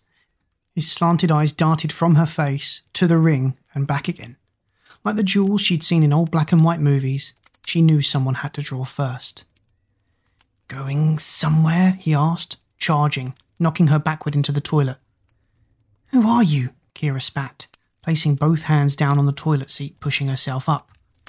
I am the great Googe, and you, princess, have something I want. He grabbed for the ring as Kira stepped back. I knew it was you. Who needs spies when you can do the job yourself? I'm so clever. It took many years, of course, but I made it my mission. So you're her? The famous chosen one? I was expecting someone a little stronger, someone special. What? What are you talking about? Chosen one? It's not me. Kira tried to make a break for it. I don't think so, Missy. He twisted her arm around her back, trying to snatch the ring. They struggled. It's you. You'll figure it out. Or maybe you won't. Maybe you're a bit stupid. The prophecy didn't cover that part. What prophecy? You're crazy. Why are you doing this? She pleaded, arm twisted in pain. I will do anything to be my queen's number one. I will be by her side through her reign until time runs out. I will be in history books while you will be just history. Her opponent was a lot stronger than she gave him credit for. Any moment the ring would be his. Oh, Zack, she cried, I'm so sorry. A faint humming eclipsed the room. Kira recognized the tune. The ring shot a beam of multicolored light into Googe's eyes, temporarily blinding the creature. What did you do to me? What magic is this? The lizard like foe screamed out, shielding his eyes. Terence bounded in, knocking the intruder off his huge feet. Like a lion with raw flesh, the dog was not letting go. Googe hissed, writhing in pain. Kira gave the little terrier a thankful head rub. I guess you'll always just be a number two, she said, stepping over the intruder. With that, she grabbed her blades and fled. Chapter 16 She's here, You'd better come quickly. The school counselor panicked, listening for a response. No, I don't know. Well, she's just standing in the car park, frozen to the spot. The poor thing looks completely lost. She waited for directions. I will. Yes, of course, I'll watch her. Do you think. Miss Watson's voice trailed off as she didn't really need an answer. Yes, replied the voice at the end of line. It's happening. Kira's going in. Kira's mind now rejected all knowledge or reason. Staring at Joe's bike, crumpled on the ground, now fearing something terrible had happened to him. Every time she tried to urge herself on, her feet held fast to the spot. Kira's hand sprang involuntarily forward. The ring on her finger pulsated like a magnet. It drew out a whirl of grey mass which swam and flickered into a roaring fog. The ring was a key as well as a bargaining tool to get Zack's freedom back. So you must be the mighty Vortex. You're not so scary. Shivering, remembering Zack's tales of weird mutations. Well, I guess I'm already a freak, so you can't change me that much, Kira muttered, slugging toward the fierce gateway. The closer she came, the more her body temperature dropped. Her toes and fingers tingled with numbness. Her lips stiffened. Her eyes felt sore at the harsh, bitter cold. Unable to catch a breath, she panicked mind racing like she was falling through space and time. Brown hair whipped round her face, the chill of the air lashed all senses. Now, face to face with it, she felt faint and fell to the ground, pulling herself along on her hands and knees until she was a safe distance away. Kira, are you okay? A voice behind her startled her. It was Miss Watson. She bent down, putting her hand out to pull Kira up.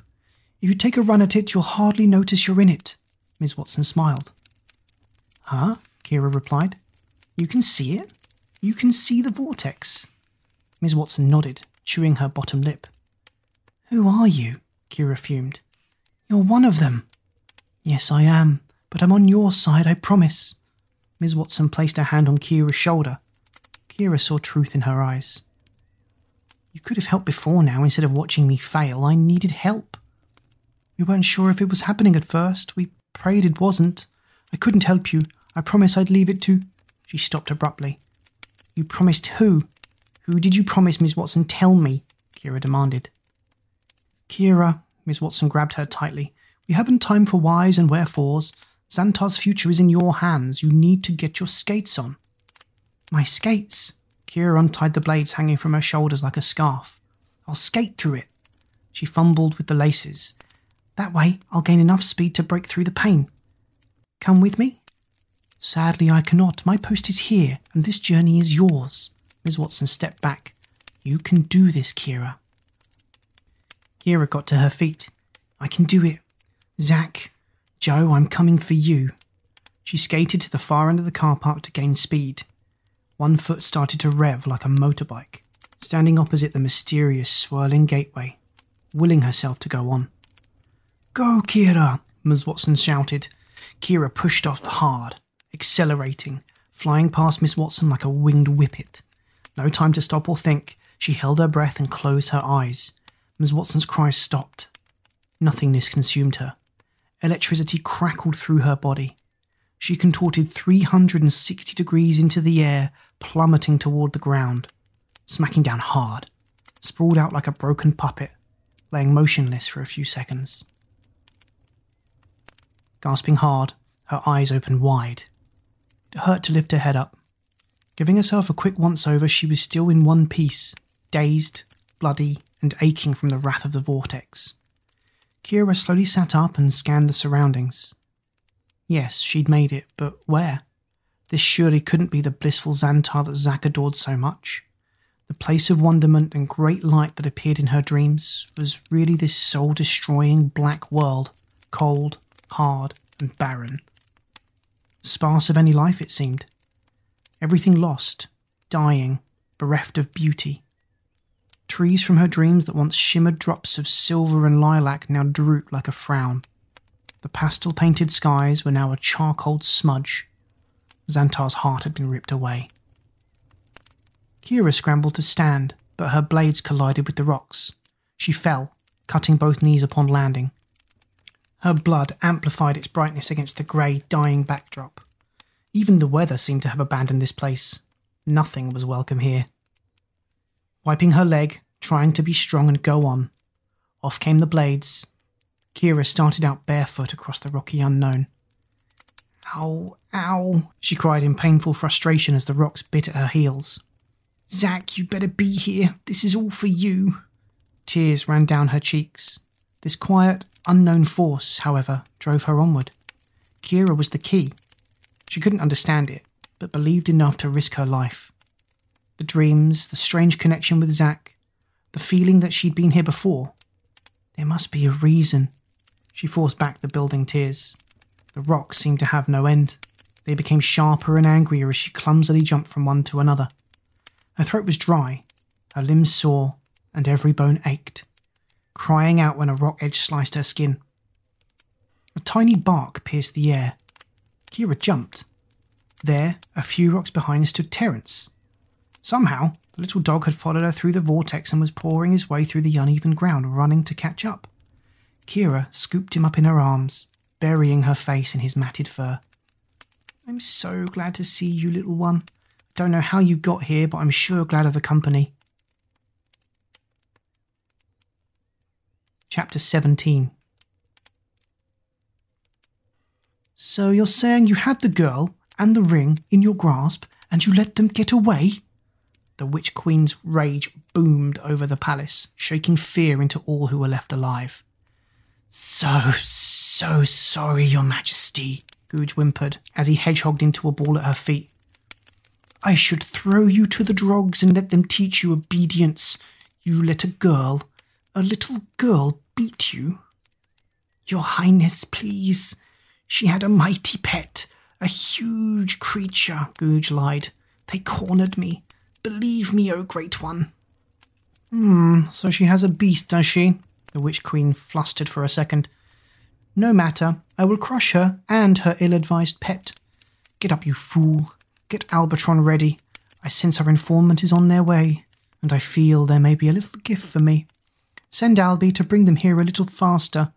Time is not waiting for us. Yes, your royalness, thank you, Googe bowed repeatedly. And Googe, put extra security on all the exits. Once I have my prince, this time I'm keeping him. Kira halted. My God, she sighed. How are we supposed to get across that? Looking across at the next, even bigger canyon of razor like rocks. It was deep and vast. She could barely see beyond it. Terence barked at her heels, urging her onward. Come on then, boy, if you think we can. Feeling exhausted, picking up the little no tailed terrier. For a rescue dog she'd only known a few weeks, his commitment was astounding. Making their way down into the canyon, each rock felt trickier than the next. Kira hopped from one to the other, slipping occasionally. Her feet were cut to ribbons, her lips begged for water. Eventually, reaching the other side, but encountered a daunting climb out that seemed almost vertical. Come on, boy, we can do this. Terence cocked his head, as if to ask, why? She focused her thoughts on Zack, and grabbed at the gravelled, muddy rock face, each time taking one step upward and sliding two steps down. The air grew cooler as evening chased behind. Terence managed to scramble up to the top after many attempts, yapping with encouragement. All energy drained, Kira only had a little way to go. I can't do it. I can't do it, Terence, she sobbed, clinging onto the rock face. You win. You win her body now covered in mud and blood. Exhausted, sinking her head onto her arms, hanging on for dear life. That's not the girl I know. She's no quitter, a male voice called from the wilderness above. Joe? Kira's head shot up. He was kneeling next to Terence on the cliff edge, smiling down. Unlike Kira, though, he looked pretty clean. What are you? How did you? Let's get you up here first. She'd never been so happy to see him. She should have known Joe would never desert her. Stretching as tall as her tiny frame would allow, he finally managed to grab her hands, pulling her up. Safely by his side, Kira clung to him for as long as possible, taking comfort in his arms. Steady now, you'll get people talking, Joe grinned. Oh, Joe, how the heck did you get here? Why did you come? Why? Isn't it obvious? Joe replied, blushing. But let's focus on the job at hand. How did you make it through the vortex? I followed it. I just did what it did. It? What, Joe? What did you follow? A person? Someone we know? A feeling of dread washed over Kira. It was. it was. Joe stammered, further alarming her. Please, not Maddie. Please, not her, Kira prayed. It's Ben Wilson, isn't it? Kira interjected. He's the spy. Him and that Chloe have always hated me. No, Kira, said a soft voice behind. It's me. Chapter 18 You! Kira's head buzzed with confusion. Don't do it, man. Put the doll down, Joe said calmly, edging forward. Kira's heart raced upon watching her friend flick on a lighter and hold it up towards Zack. The amber flecks in Daz's topaz eyes danced angrily.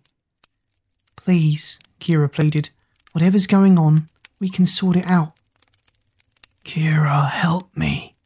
Zack's voice was faint. She could feel him slipping away. The heat. I can't take it. Daz, you're hurting him. He'll melt. Stop it. Kira yelled. Damn doll won't shut up. Jabbered on the whole journey, full of pleading and false promises. Good riddance, I say. Daz moved the flame closer to Zack. Goodbye, Kira, Zack whispered, giving in to the oncoming furnace. Kira sobbed. Right, that's it, Firth, you're going down. Joe took a run at his rival, flying through the night like a comet, hitting his target with an almighty crash. Zack was catapulted a few meters away in the scuffle. The boys fought and rolled like wild tigers. Kira scooped Zack up, holding on so tightly. Zack, are you all right? Zack said nothing. The doll was cold. Was she too late? Daz punched Joe in the face. He got to his feet to dust himself down as Joe swept both legs from under him. The two boys lay panting like dehydrated dogs. Kira's tears fell on the plastic print she cradled, taking some comfort that she could still sense Zack's presence even if their connection was weakened. The three sat in silence. Terence barked wildly at Daz. That dog never liked me, Daz scowled. You of all people. We trusted you. Joe got up, making his way over to Kira. Why, Daz? Kira choked on the tears. Why are you doing this? Her gaze fell on his torn clothing and the bloody claw mark on his arm. What's happened to you? Why are you bothered with him? He's not one of us. You're not even human, are you? Joe spat, putting his arm around Kira for protection. I'm just. I'm just. Daz whispered. A single tear pinched its way free, sitting defiantly on his cheek. You just what? An evil traitor? Joe spat. His usual happy go lucky manner had disappeared, his brows knitting in angry frown across his forehead. No, I'm just a slave, Daz sighed. The Witch Queen commands me. She has my. Daz stopped abruptly. She has your what? Kira urged. She needed more than he was giving. None of this made any sense. This was Daz, part of the gang, part of her family. She has my sister. If I don't deliver the prince, she'll kill her. Daz shuddered. Daz, Kira spoke softly, holding on to Zack for dear life. Nothing would separate them again. If necessary, she'd take on Daz herself. But she knew him. This was Daz who carried her to the nurse's office when she twisted an ankle in gym class. Daz who wrote daft songs for Maddie and sang like a cat caught in a bath. I know you. You're a really good person, but you must see that if the Witch Queen gets Zack, She'll rule this world, and not just your sister will suffer. But she promised. She said she'd let us both go if I did this one thing. God, I'm such an idiot, Daz sighed. I always thought it was you, Kira. From the moment we met, I knew you were special. But I grew to like you so damn much. Why'd you have to be so great? I couldn't give you up, but I cannot stall her any longer. Take the prince. I won't try to stop you. Daz stepped back to give them a clear pathway. Thank you. I know how hard this must be, but we must. Kira was silenced by the deafening shrieking overhead. They looked up in horror at the winged metal beast nose diving towards them. Go, Daz ordered. Run, you idiots. Save yourselves. Save us all. Joe grabbed Kira's elbow. Come on, you heard him. No, Daz, come with us. Kira clutched Zack to her heart, grabbing for Daz with her free hand. Go, go now. The beast has come for me. Go while you still can. Daz pushed her away. Promise you'll help my sister. Kira nodded, unable to form words. Joe ripped her away from the shadow of the mighty Albatron. Daz turned slowly to face his fate. Chapter 19 Don't look back, Joe ordered as the metal bird flew overhead. In its iron talons, Daz's limp body dangled. Kira stopped running, gasping for breath. Do you think he's. No, Joe huffed. I don't think anything. I need to focus on keeping us alive. You're all that matters, okay? Kira felt surprised, a little impressed at this strong, authoritative side of Joe. Relief swept through her. At last she was no longer alone. He scanned the area. Look over there. Through that pathway of trees, there's some sort of palace. Do you think it's hers? Kira squinted. There in the distance stood a tall, black, spindly palace. Its sharp turrets seemed to stretch and disappear into the colourless skies above. An eerie mist shrouded the structure. The night sky around it seemed denser somehow, like a warning to all not to approach. I know it is, Kira shuddered, knowing she had to go on. Fate gave her no choice. We have the traitor, your majesty. Googe smiled in triumph. And do we have the prince? The witch's cold, dead eyes burnt in anticipation. Alas, no, your greatness. The boy gave it to her. What? The queen roared, and the whole of Xantar shook. Kira and Joe were thrown to the ground. What was that? Kira gasped. Dunno. Joe pulled Kira to her feet. Some sort of quake? Are you okay? Yes, I'm fine. I'm tougher than I look, you know. Kira smiled. Come on then, Supergirl, let's do this. Joe placed his hand in hers, and they faced the ghostly path of trees, cautiously walking between them. They're so ugly now, more like skeletons of themselves. Such a shame, Kira mused. How do you know? Been here on vacation? Joe joked, keeping his focus on the unknown pathway stretching before them. Maybe, Kira shrugged. Or maybe I've dreamt all this. No time for exploring that. Joe's grasp tightened as the trees were starting to look less like trees and more like bony skeletal hands. Sounds of twigs crunching and bark breaking became clearer. The trees along the pathway morphed clumsily into menacing weapons. Do you see that? Or is it my mind playing tricks on me? Kira whispered. The two froze in horror as the giant hands formed fist and swung their way. Run, Kira! Their feet pounded hard on the ground and the mighty fists swung forward like demolition balls. Joe pulled Kira onward, weaving them both in and out through the oncoming threat. Nearly there, Joe called over his shoulder. Kira stumbled on a rock, dropping Zack in the process. Come on! Joe pulled her arm as she swooped, picking up the silent prince. Go! Joe pushed her forward as a wooden hand lunged for him, thumping hard into his chest. Kira looked on in horror, his eyes fixed helplessly on hers before being tossed up high into the tree's branches. Go on, Kira, go! Joe's winded voice trailed off into the distance as the tree's dark wood consumed him. Joe? Joe! Kira screamed. The surrounding silence was deafening. Joe! No response. The wooden hands that stole her friend had turned to rotten trees once again. Kira ran on, her legs seeming to take over. Weaving through the remaining trees one by one, they reached for her. One by one, each failed, turning back into their former shapes. She skidded ungracefully to the path's end, panting. Joe, she cried, mortified, her cries bouncing off the eerie silence. Her heart told her Joe was gone, wishing now she'd told her Uncle Tom. He'd know what to do. He always did. Kira sank down, rocking herself, sobbing. Not Joe. Not him. In the distance, she heard a familiar barking. It was Terence scampering toward her. He ran through the pathway of trees that now remained motionless, as if the little dog was no threat. Still, Kira couldn't be sure. Run, Terence, come on, boy, come on. Terence leapt into her arms. She clutched him tightly, sobbing into his scruffy fur. Where have you been, boy? I thought I'd lost you too. For a moment, she wasn't completely alone, until her quest beckoned once again. Chapter 20 She's here. It's so exciting. In a few moments, I will be everlasting, the ruler of this world. Then I will conquer all worlds and reign over this entire universe. The Witch Queen cackled at her own wretched brilliance. Secure your posts, but let the girl think she has the upper hand. Hide yourselves until I give the signal. A disfigured entourage melted back into the walls, camouflaging their huge stone bodies. Kira stood at the mouth of the dark palace, hesitating. Terence was silent for once. He looked up at her as if awaiting orders. Kira squeezed Zack tightly and hoped that somewhere inside the doll the boy was still alive.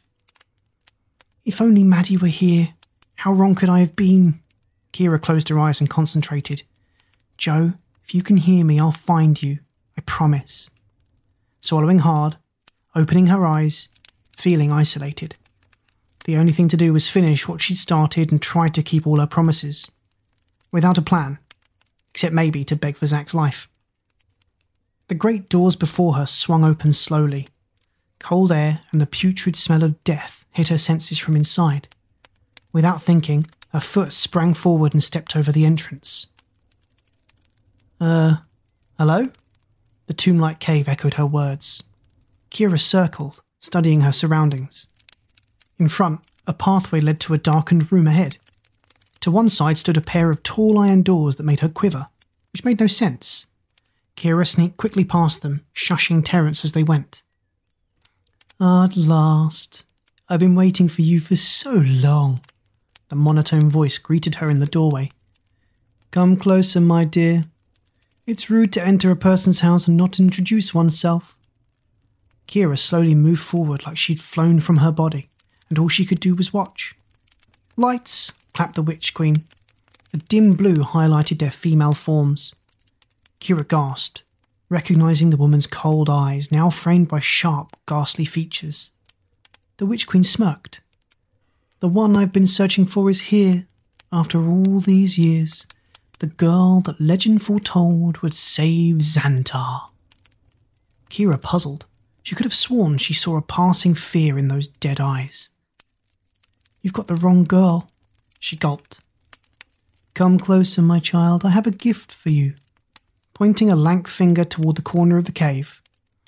Kira was horrified by the sight of Daz hanging from his feet. Blood dripped down his clawed, lifeless body. Kira looked down to what seemed to be a large hole in the floor beneath him. I. I don't understand. Well, now it's simple. That, my dear, is the pit of eternity. Your body never quite hits the bottom. You sink fathoms deep into your own plague of nightmares. Poor chap never quite knew where his loyalties were. Now you can decide where yours are. What? Kira gasped. It's your little friend, Daz. Or that lovely ring on your finger. And of course, I'd like my prince back. Which is it to be? Googe stepped from the shadows. My queen, it's nearly time. It's almost seven o'clock. Come on, girlie, the Witch Queen snapped. Time is tick tocking. Tick tocking. Kira looked from the ring to Daz and back again. Do you choose a long and loyal friend who, despite knowing your true identity, risked his life and more to protect you? Or a prince you've only known a short time and will very soon be just a child's plaything? It's a simple choice. The Queen's voice became shriller, trying to hurry Kira's decision. I. I. Kira simply couldn't decide who would live or die. The Witch Queen was right on the facts, but so wrong about how she felt for Zack. She'd always known Zack, even before she met him. Fate tied them together from their earliest dreams. He was the missing puzzle piece. Kira couldn't face a future without him. This may help you decide. The witch threw a goblet of wine. The liquid hit the air, freezing like glass, creating a mirror into another realm. Take a good look, my dear. Kira peered into it. Patterns swirled. Everything seemed a little cloudy at first. Kira's heart pounded, witnessing Joe being slowly chewed and digested inside a tree's gut, sliding down and down, whimpering in pain. His tortured expression swirled into a grey mass. Keep watching. Kira peered in closer. Out of the smoky shapes came the image of Maddie. Two huge wolf like creatures set upon her friend, their teeth sliding into her like butter. Kira felt nauseous. No, no, stop it. I can't take any more. Kira sank to the ground. Are my friends dead? No, but they soon will be if you choose your prince. This is what will happen. Only you can change it. The Witch Queen leaned forward on her throne in anticipation. Choose quickly, dear. Kira's hands trembled, taking Zack from inside her coat, holding the toy out to the witch. I'm so sorry, Zack, she whispered, taking a few steps nearer to the grinning enemy. I can't do this. Chapter 21 The Witch Queen stretched out a hand, eager to take the doll. Well done. I knew you had a brain somewhere behind those pretty eyes. Kira shakily raised the silent prince towards the brittle hand. A whooshing sound passed by as Terence flew, knocking the doll to the ground. Zack awoke with a sharp thud. The Witch Queen stood up, looking flustered.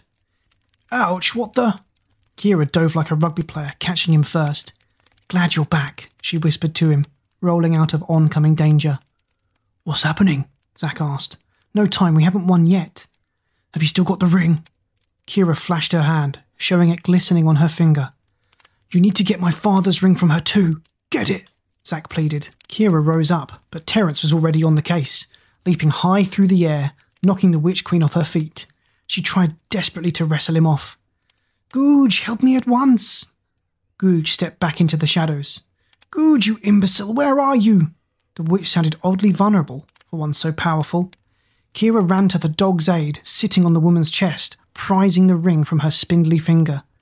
Guards! Guards! the queen pathetically yelled. The gigantic rock creatures unfolded themselves from the walls and shunted forward, heading straight for Kira and the brave little dog. Terence yapped repeatedly in front of Kira, as if to protect her. Kira frantically tried to find a gap between the approaching terrors, but to no avail. They were now shoulder to shoulder, a solid circle of rock giants holding her inside. Quick, Kira, put on the ring! The two rings together are more powerful than any evil she possesses, Zack bellowed. Kira did so, and a fusion of coloured lights and a familiar tune rang out around the palace. The tune must have been some sort of high pitched torture to the Queen's guards. They froze, then exploded, catapulting them into thousands of rock pieces. Kira shielded her eyes from the debris. Both rings stopped emitting their high pitched humming. A woman's soft voice sang out in its place. Then sound and lights faded. That was my mother's voice, Zack whispered. How is that possible? We'll look for answers later. Right now, I've got to help Daz. Kira ran toward the pit. A huge force knocked her to the ground. Blackness overhead swallowed her up as Albatron flew at Daz, biting his binds with its sharp iron beak. The ropes began to fray. I may have lost the ring, but I still have death at my disposal, the Witch Queen laughed with relish. Kira reached out a hand to grab for him. When Daz began to fall, it was like watching a horror movie that wouldn't end. She didn't even notice the crazy yapping of her faithful little friend. Leaning further over, thinking if she could just get a hand to him, maybe she could hold on long enough to stop him falling. Yes, gotcha! Kira caught his foot and was clinging on tighter than her muscles could endure. Daz opened his eyes slightly and looked at her upside down face. Kira? Kira was suddenly shoved from behind. Oh, no, you don't, little missy. Googe hissed with venom as the two friends were launched further over the side. The pit's stomach rumbled in anticipation of its next feed. Googe, you fool, the rings! The Witch Queen screamed. No, your highness. No rings, no threat. You will still rule. No one has to know you lost them. Good point, raising a cunning eyebrow. Her sidekick may be promoted yet. Chapter 22 Kira held onto the pit's edge for dear life. It was almost too much to hold herself up as well as Daz. Still gripping tightly onto his ankle, her nails digging into his flesh as the weight of him pulled them deeper down the vacuous hole. Let me go, Kira. It's my time. I won't take you with me. Kira let out an almighty groan. I will not let you die, Daz Firth, do you hear? Kira's muscles spasmed, gritting her teeth, trying to ride over the pain. Kira, what does your heart tell you? Daz's voice calmed. His eyes welled with tears. That I'm alone. Kira refused to listen to the nagging thoughts whispering that she was about to lose another friend. You're never alone. It just feels that way. Save your strength. Save yourself. Time is running out for this world. You have to let me go, Daz pleaded. She could hear Zack close by, telling her to be strong, to be the girl he knew she was. A new determination pumped within. The rings on her finger shone so brightly that a fresh burst of energy surged through her body. Were the rings responsible, or was it her sole determination? No, she bellowed. The rings on her finger pulsated, illuminating the pit walls around them. Feeling as strong as an Amazonian warrior, she began to swing Daz underneath like a trapeze act until he too could grab the pit wall. She panted. Wow, Kira, how the hell did you manage to. Never mind. Daz held on. I'm going to try and push you up. Take it steady. Don't look down. Climbing toward her, he began nudging her upward.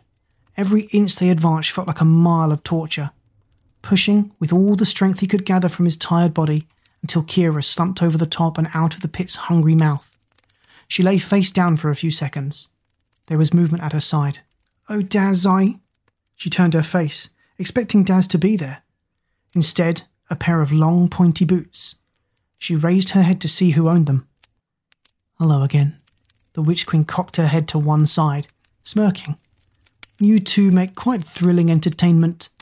Pity it must come to an end. Oh, and look, here comes your little stalker now, behind you as always.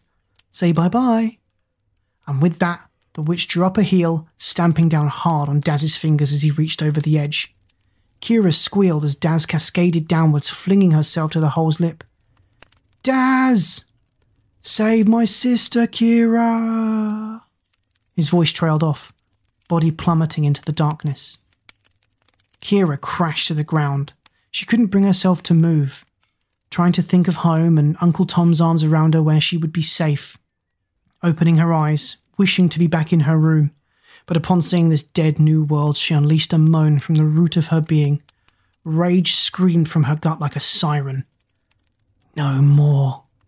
Slowly standing, feeling like a walking bruise. No more! She boomed at the Witch Queen. An electric pulse of light shot from both rings on her finger, throwing Kira backward off her feet. The Witch Queen's face fell in disbelief. Kira was dazed, but the rings didn't stop. The rainbow of light spun toward her enemy, cuffing her wrists and ankles. The witch shrieked and wailed. Kira's finger rose upward, tilting her rival into the air. As if angry, the binds of pure light became fire, pulling the Witch Queen's wrists and ankles in a slow tug of war that she couldn't possibly win. Tighter and harder they pulled, stretching her out as if she were made of dough. Kira watched wide eyed as the witch writhed in excruciating agony. The four straps of fire ate at her skin, like she may be ripped in half at any moment. Stop! The Witch Queen pleaded, almost looking human for a second. What am I doing? How could she let these dark thoughts consume her? Kira lowered her finger. Both rings dulled. The fiery binds unravelled. The witch plummeted toward the hard floor. Kira turned away. Nothing. No sound. No crash of the witch's skinny body on impact. Kira turned in confusion. Albatron had caught the burnt, frail body of her enemy, swooping low, flying out of the large open doorway. Kira watched the metal bird until it became a tiny dot on the skyline. All was silent. Kira, a faint voice called from the darkness. Kira snapped back to reality, remembering the mission wasn't over yet. She scampered around the floor. Zack! Zack, where are you? I'm here. Kira's skin iced. The little doll hung over the pit of eternity, held by the scaly hand of Googe. Nice try, Missy, but you forgot one small thing. Me! Terence barked wildly and raced at Googe. Googe dropped Zack down into the nothingness. Sweet dreams, little prince. No, Zack! Kira threw herself over the edge of the pit without thought, because if he died, so would she. Chapter 23 The clock struck seven. And now for our final act of the evening, Miss Kira Matthews. The spotlight shone onto Kira's face.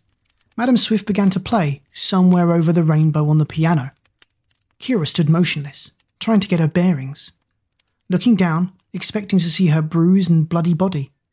Instead, she wore a white floaty dress that Maddie helped her pick out last month. What new test was this? Was it the pit's torment? Was she still falling? Where was Zack? She didn't have time to be in this place. Wake up, she told herself, wake up. The intro of the song played, three times at least, until Madam Swift became concerned and her sausage like fingers stopped. Are you okay, Miss Matthews? she barked in a baritone voice. Sing, Kira, sing, a voice from the wings whispered. Kira turned to see Maddie looking worried. Kira closed her eyes. I have no right to sing. I lost. I can't sing now. The mumblings of the audience washed over her as parents and teachers alike became uncomfortable with the awkward girl before them. Kira glanced at the rings on her finger and heard that familiar tune in her mind. Feeling stronger now, with fresh warmth on her skin, imagining Joe and Daz smiling at her, urging her on, she could hear Zack's voice speaking softly into her ear, encouraging her. If this was an endless dream, at least he was in it. Her eyes flew open the thumping of her heart was deafening. A beautiful sound escaped her lips, a song she didn't know but recognized. Somehow she was here singing it. The onlookers watched silently, taking in the song. The words formed a lullaby. Kira pictured a gentle blonde woman rocking a baby forward and back. Moonlight eclipsed the soft beauty of the woman's face. The audience seemed captivated, enchanted by the young songbird. Kira reached the end of the sweet song, feeling great sadness, yet strangely comforted. She had lost many loved ones this day. How could she ever be the same again? The crowd paused. Uncle Tom shot to his feet, brimming with pride, clapping wildly. The rest of the spectators followed his lead, a few shouting for more. Kira was immune to their praise, still unsure if this was real. Maddie ran onto the stage. You've won, Kira, no, Maddie, I lost, looking into her friend's eyes, letting the tears finally escape. Chapter 24 Kira sat alone, letting both feet dangle over the edge of the pier, staring vacantly out to the horizon, trying to think of the positive things still left in her life. Her Uncle Tom, who thankfully hadn't disappeared and still seemed to love her no matter what, School holidays were over tomorrow, and she'd barely said two words to him. The police questioned her on numerous occasions about the disappearance of Daz Firth and Joe Crosby, but any mention of them, Kira became inaudible and erupted with tears. She'd failed them. The only person she had really spoken to was Maddie. She had to tell her best friend the truth. She owed her that. Maddie grieved for Daz every minute of every waking day. Kira's guilt for her lost friends ate away at her. She'd get through a shift at Tom's cabin and then perch at the end of the pier to watch the sunset, wishing Zack had chosen somebody else, somebody stronger, wishing more than anything else that she'd see her three friends gliding up the prom toward her. They would laugh and joke like they always did, but no one came. She watched the tide swish in and out, like it too wanted to be her friend, and then left again when it realised what she'd done. Hey, a soft voice from behind. Maddie! Kira jumped to her feet, grabbing her tightly. I'm so glad to see you. How are you holding up? I'm getting there, Maddie lied through her smile. I thought you blamed me. No, of course I don't, silly. Can't imagine what you've gone through, are going through. But us doing it alone can't be good, Maddie sighed. I miss you so much, Maddie. Kira flung her arms around her friend once again, feeling some of the stress slowly floating away. I just want them back, she cried. Me too. Me too. Uh, who's that? Maddie whispered, peering over Kira's shoulder. Is it her, Kira? Has she come for you? Maddie trembled. Kira slowly pivoted. A dark, hooded figure walked toward them. Its heavy footsteps a deadly countdown as it walked the wooded slats of the long pier. Kira sucked in a breath in anticipation. Is it her, Kira? Maddie gasped, edging backward to the edge of the pier, so close to the sea below. The figure's face emerged from the shadow of the hood. A tall boy with piercing green eyes. Curly golden locks danced lightly around his face in the sea breeze. Standing tall before them, both girls were mesmerized. Hello, Kira. She looked hard at this stranger, knowing deep down that he wasn't so strange after all. You did it, Kira. You saved me. Zack? She knew his voice. No one else made her feel so calm and safe. Yes, it's me. He nodded. Kira jumped into his arms like a frightened child. It's good to see you too, Zack said, closing his eyes and stroking her hair. But how? You fell. You fell. You're right. I did fall. But with your strength combined with the ring's powers, it was too great a force for any evil to fight. On the stroke of seven, I found myself back in my bed. And I was me again. Don't you see? Your surge of love and determination happened exactly on my birthday, seven o'clock. So you did it with no time to spare. Plus, you had both rings. It's like, it's like my parents joining together to protect me in some way.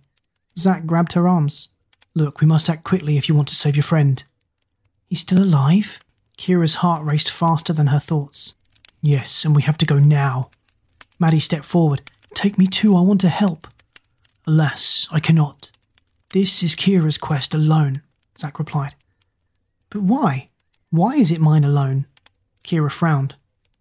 All truths will reveal themselves to us in time, but now there is no time.